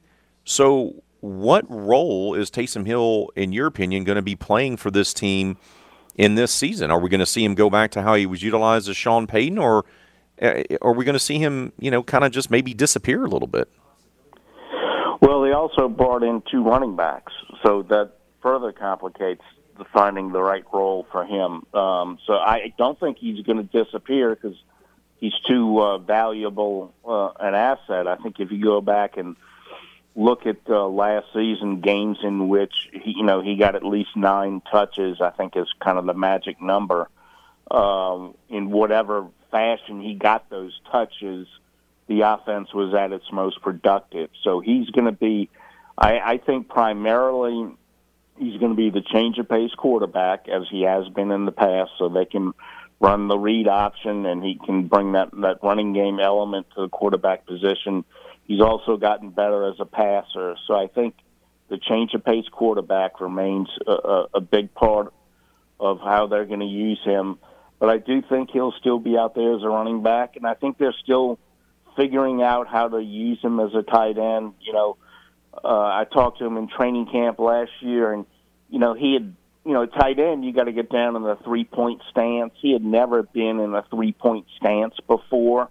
He has rushed on punt on the punt team, the punt block team, uh, but that's a totally different uh, stance and um, w- way of playing the game.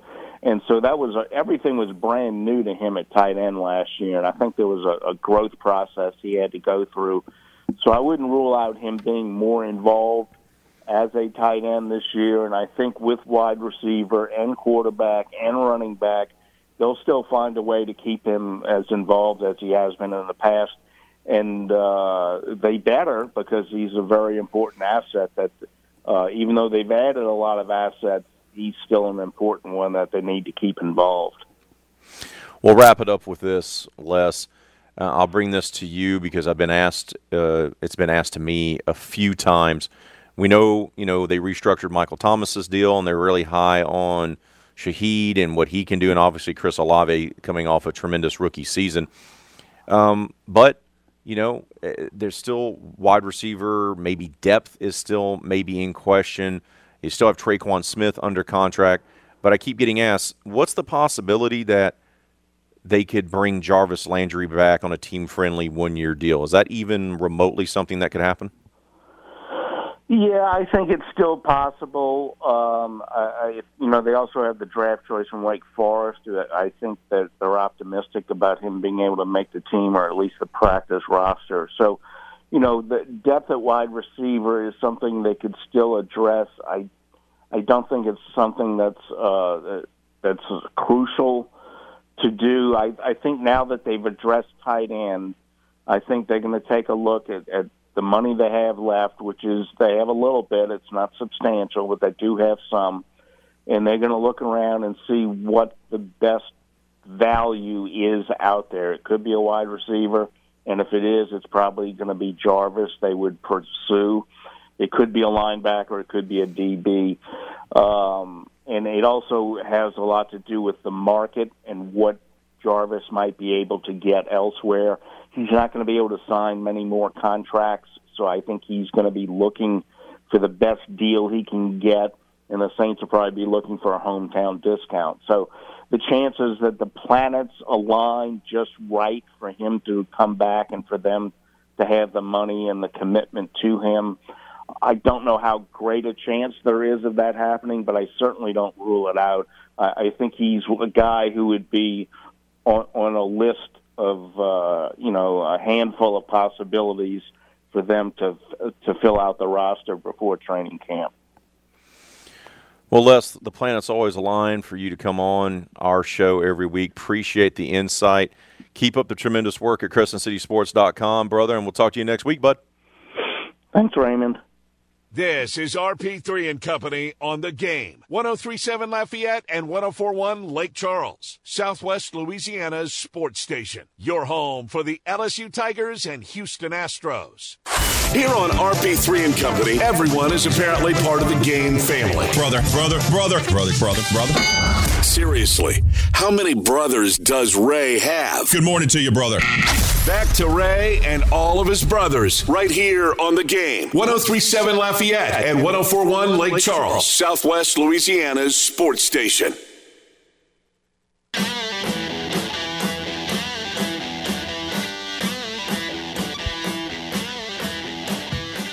Ah, welcome back to this road trip edition of RP3 and Company as we broadcast live from LSUE here on the Cajun Prairie. Coming up less than 10 minutes from right now, the longtime national championship winning baseball coach and athletic director here at LSUE, Jeff Willis, will join us. They're gearing up for the playoffs, which begins next week for the Bengals. That's coming up.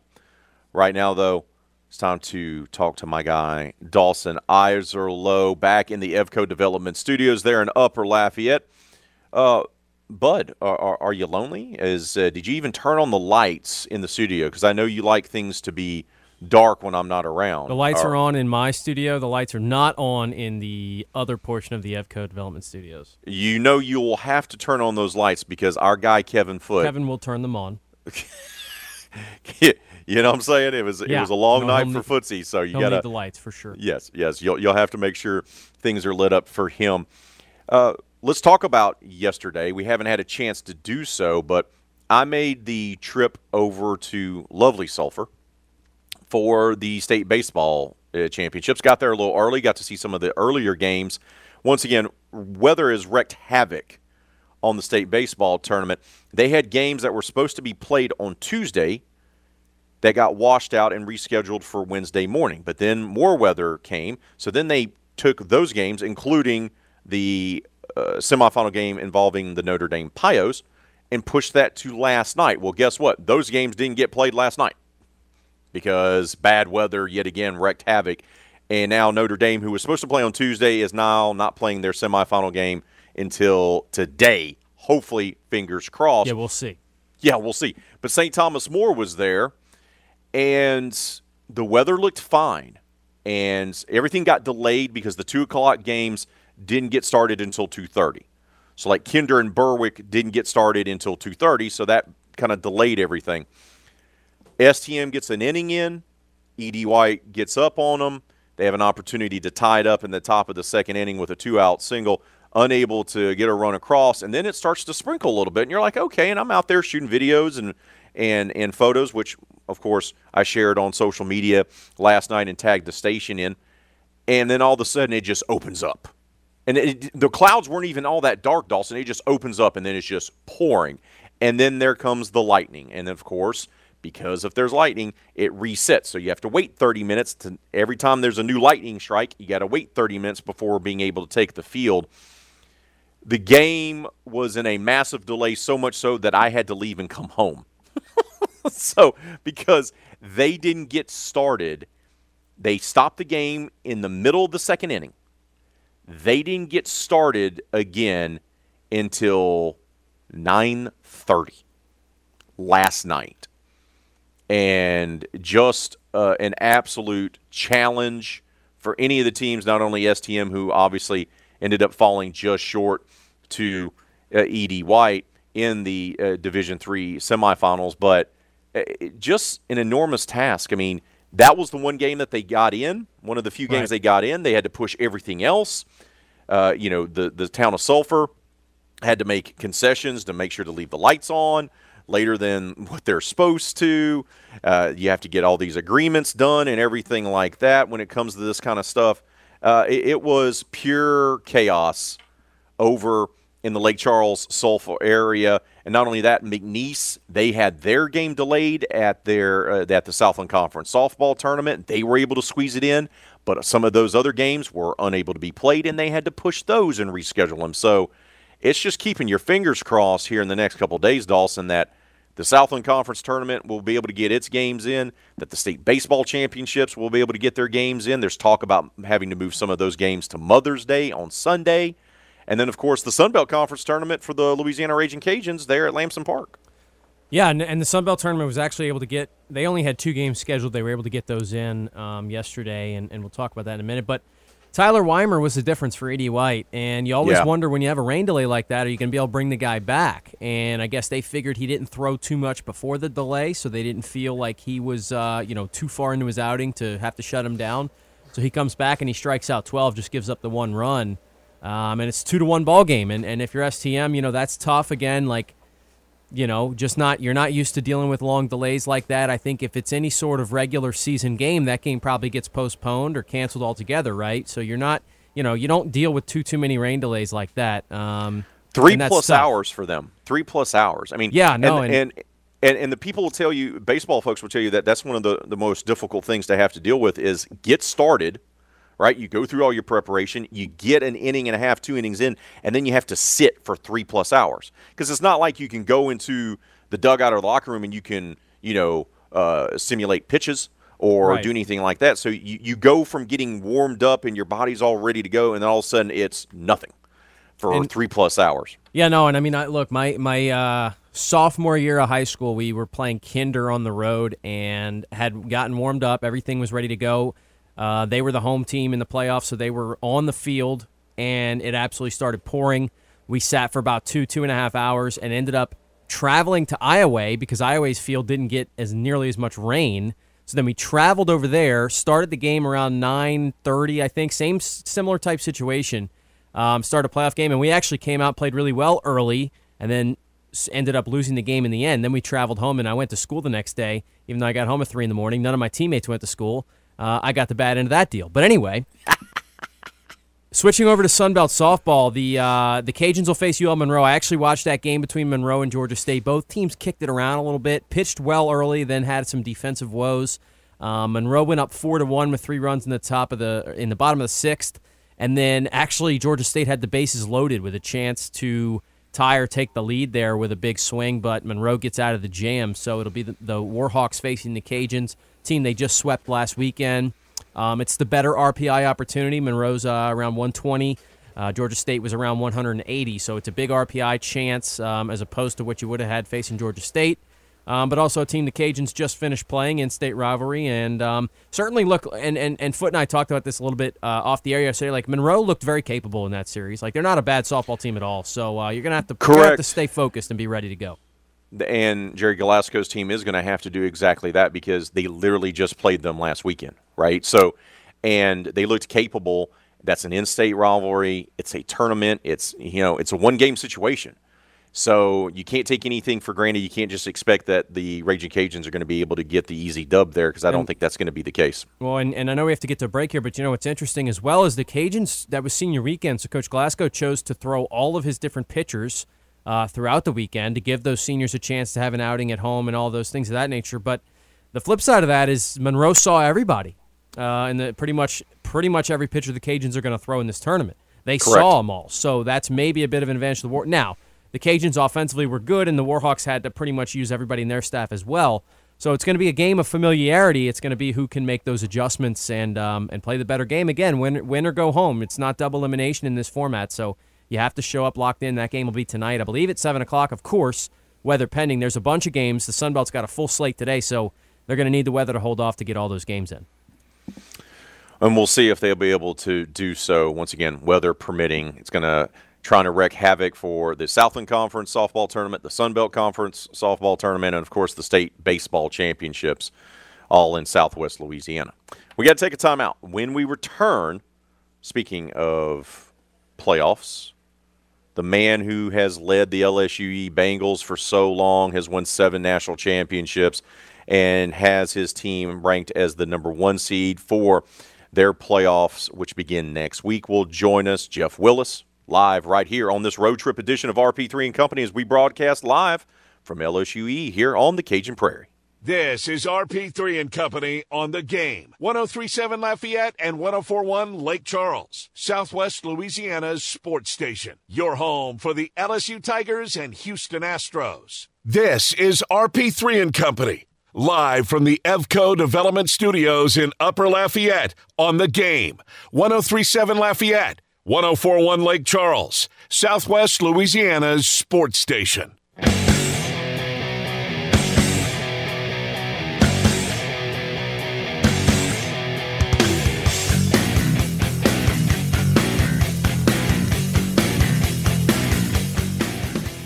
Oh, welcome back to RP3 and Company as we're broadcasting live here at LSUE on the Cajun Prairie. And joining us now on this special road trip and edition of the show is the man who took this baseball program and led it to unprecedented success, making it into a national powerhouse. He's also the longtime athletic director here.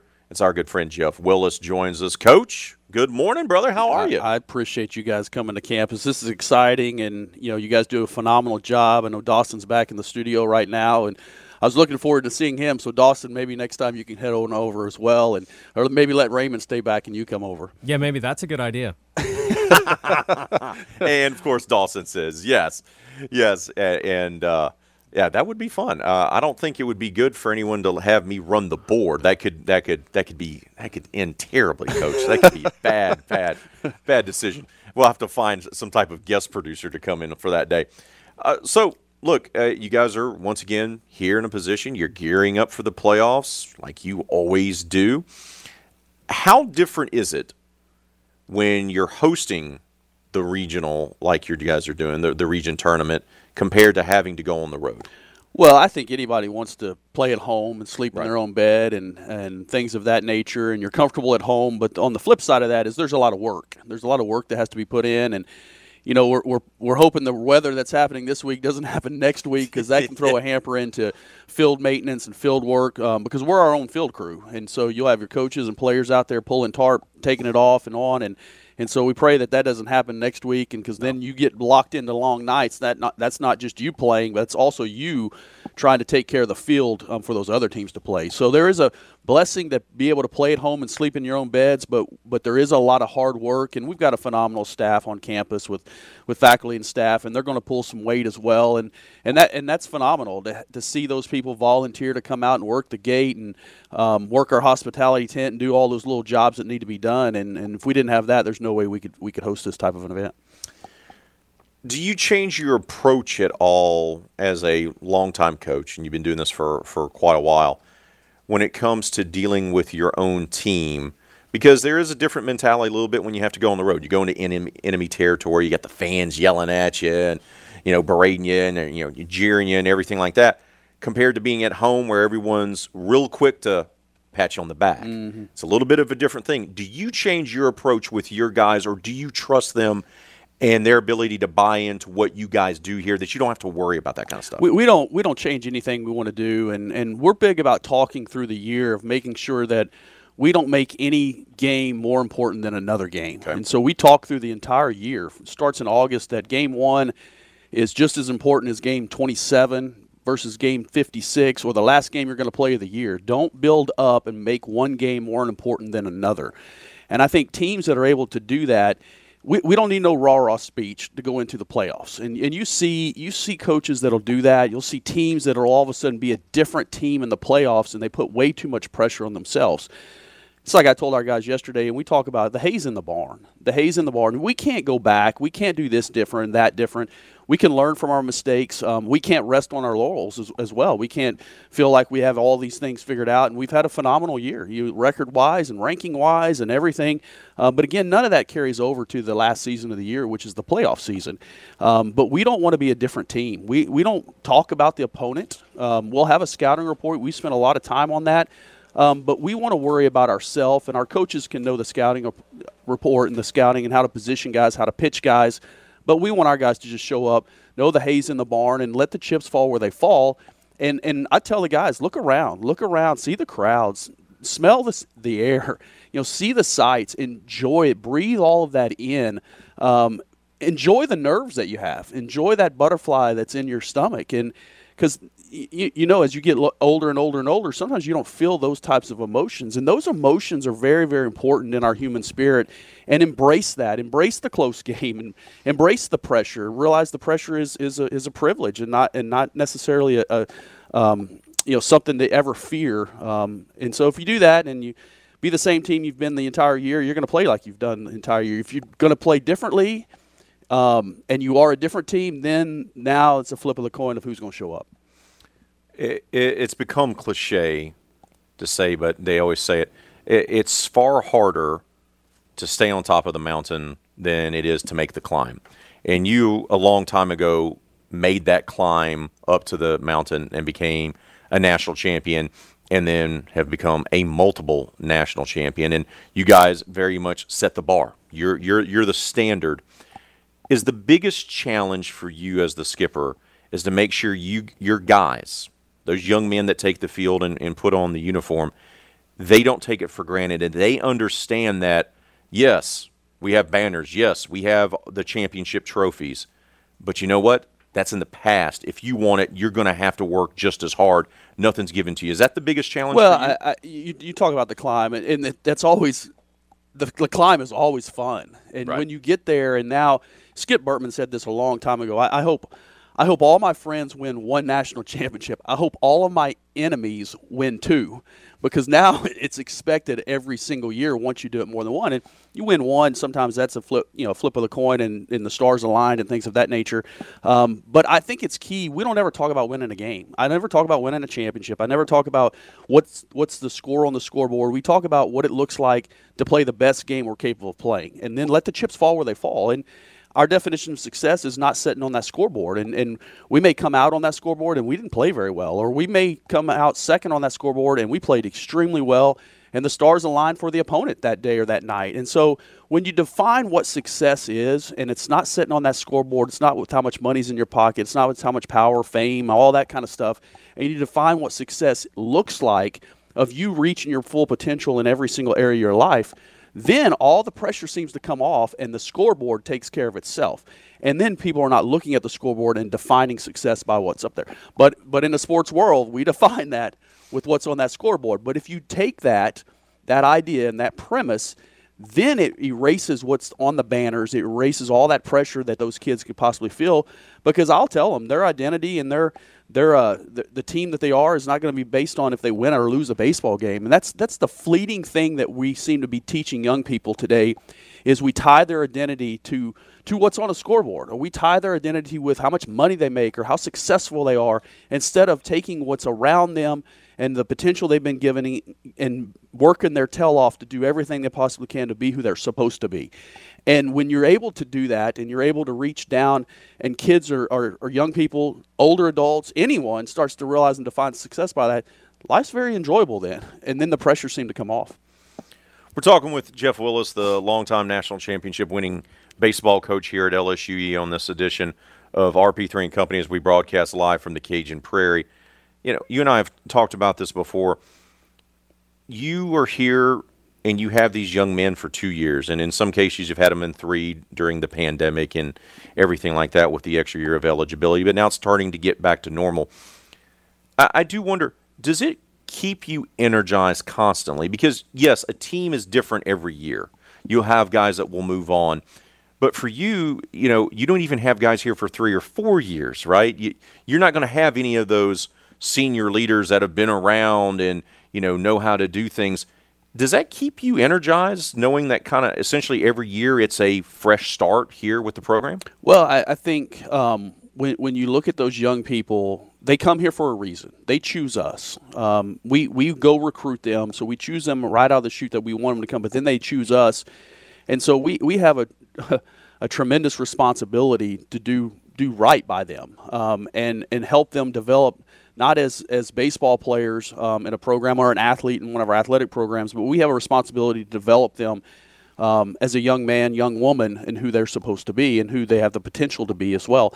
And so every fall, every August, I wake up and, and I'm always energized. It's like Christmas morning, August, when those kids move in and the first team meeting because they're all eager, they're all right. ready to go. And, um, and, and there's a lot of things in life you don't get to experience that kind of stuff. You don't get to experience something new every single year.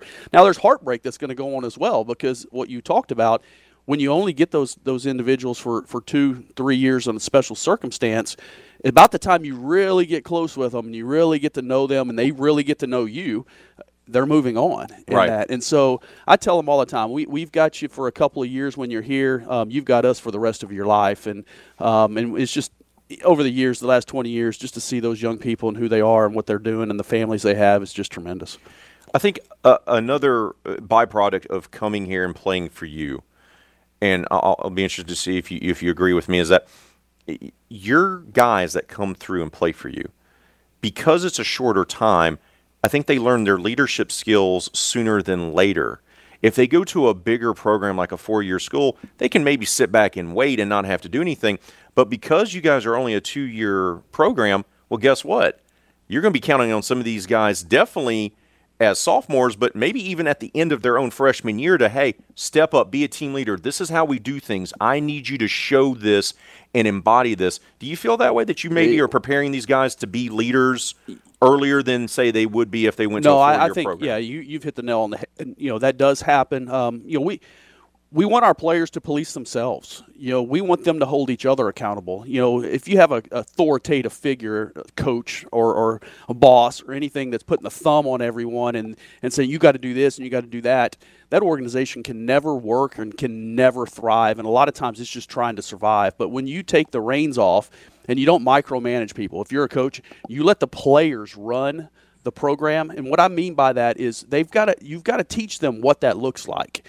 But when they start holding each other accountable, or if I walk out to practice one day and and and somebody's running and I don't know why they're running, and there's some upperclassmen, some captains standing at home plate, and then you start to ask like, why is so and so doing that right now? And and you hear, coach, he missed class, and we don't do that here.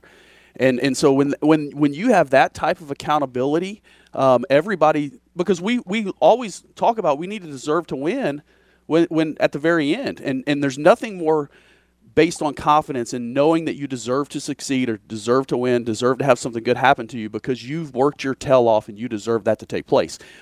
That's confidence, and confidence is controllable, and we all have the ability to control our confidence. and And a lot of people say it's not. No, it is. It, it's controllable. And when you see somebody that's lacking confidence and they're not prepared for whatever's in front of them, or something's going on in their life, and so to get young people to realize that because they're all searching for that confidence and realize that if they just work their tail off and they hold each other, because we're going to screw up too. All of us are going to screw up. All of us are going to make mistakes.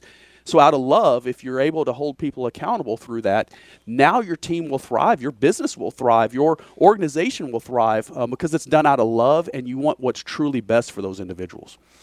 We only got a minute, uh, Coach, but I need to ask you before we let you go uh, the, the massive project that you guys have, have taken on in the last year or so, the renovation project with the baseball facility and the other facilities on campus. Where do we stand uh, with that, and uh, how can people uh, help? Well, we're we're extremely excited. You know, we're going to have the top. You know, our first project is our new baseball stadium. We'll get started. Look like groundbreaking. Looks like in November. Oh wow! Um, and so that thing's coming, and, and we'll be able to play at our facility next year while they're starting to build all of that, and then op- not hopefully, we'll open that thing up in, in January of 2025. And so we're excited about that. We've had a lot of help from from local individuals, uh, people in Acadiana. Uh, we've got a steering committee that's that's driving that bus right now. Um, we've got our legislatures, legislators and legislature across the state that support what we're doing, and you know we're going to have the first project. We'll have the nicest baseball stadium in, in junior college baseball, and and I think our young people deserve that. I think our community deserves that to be able to have that type of facility to come out and watch our young people, but also to use that facility for a multi-use type of a, a facility for concerts and things of that nature. That we don't have anything in this neck of the woods to be able to do that, and so we're, we're plugging down that path. You know, you can go to our website. We have all the there's some plans up of what we're doing and that thing uh, with with what we're doing and and call my office and we'll get you involved because we got naming rights and we got all that kind There of stuff and so um, we're we're definitely looking for some help. Coach, appreciate your time as always, brother. Thank you for having us. And next time we come out here, I'll make sure I'll, I'll, I'll let Dawson come along and you can talk to him because you probably prefer, prefer talking to him. I mean, he's been doing a great job for you guys. So Yeah, no, I appreciate what Dawson. Dawson's calling game, you know, our play-by-play at our games, and so he's done he's done a phenomenal job. When my wife says, "Hey, you're that announcer and your play-by-play, he's really really good," and, and so that that's the that's the check mark, Dawson. So appreciate you Thank coming you. out. Thank you, Coach. Yep. Thanks, guys. This is RP3 and Company on the game. 1037 Lafayette and 1041 Lake Charles, Southwest Louisiana's sports station. Your home for the LSU Tigers and Houston Astros.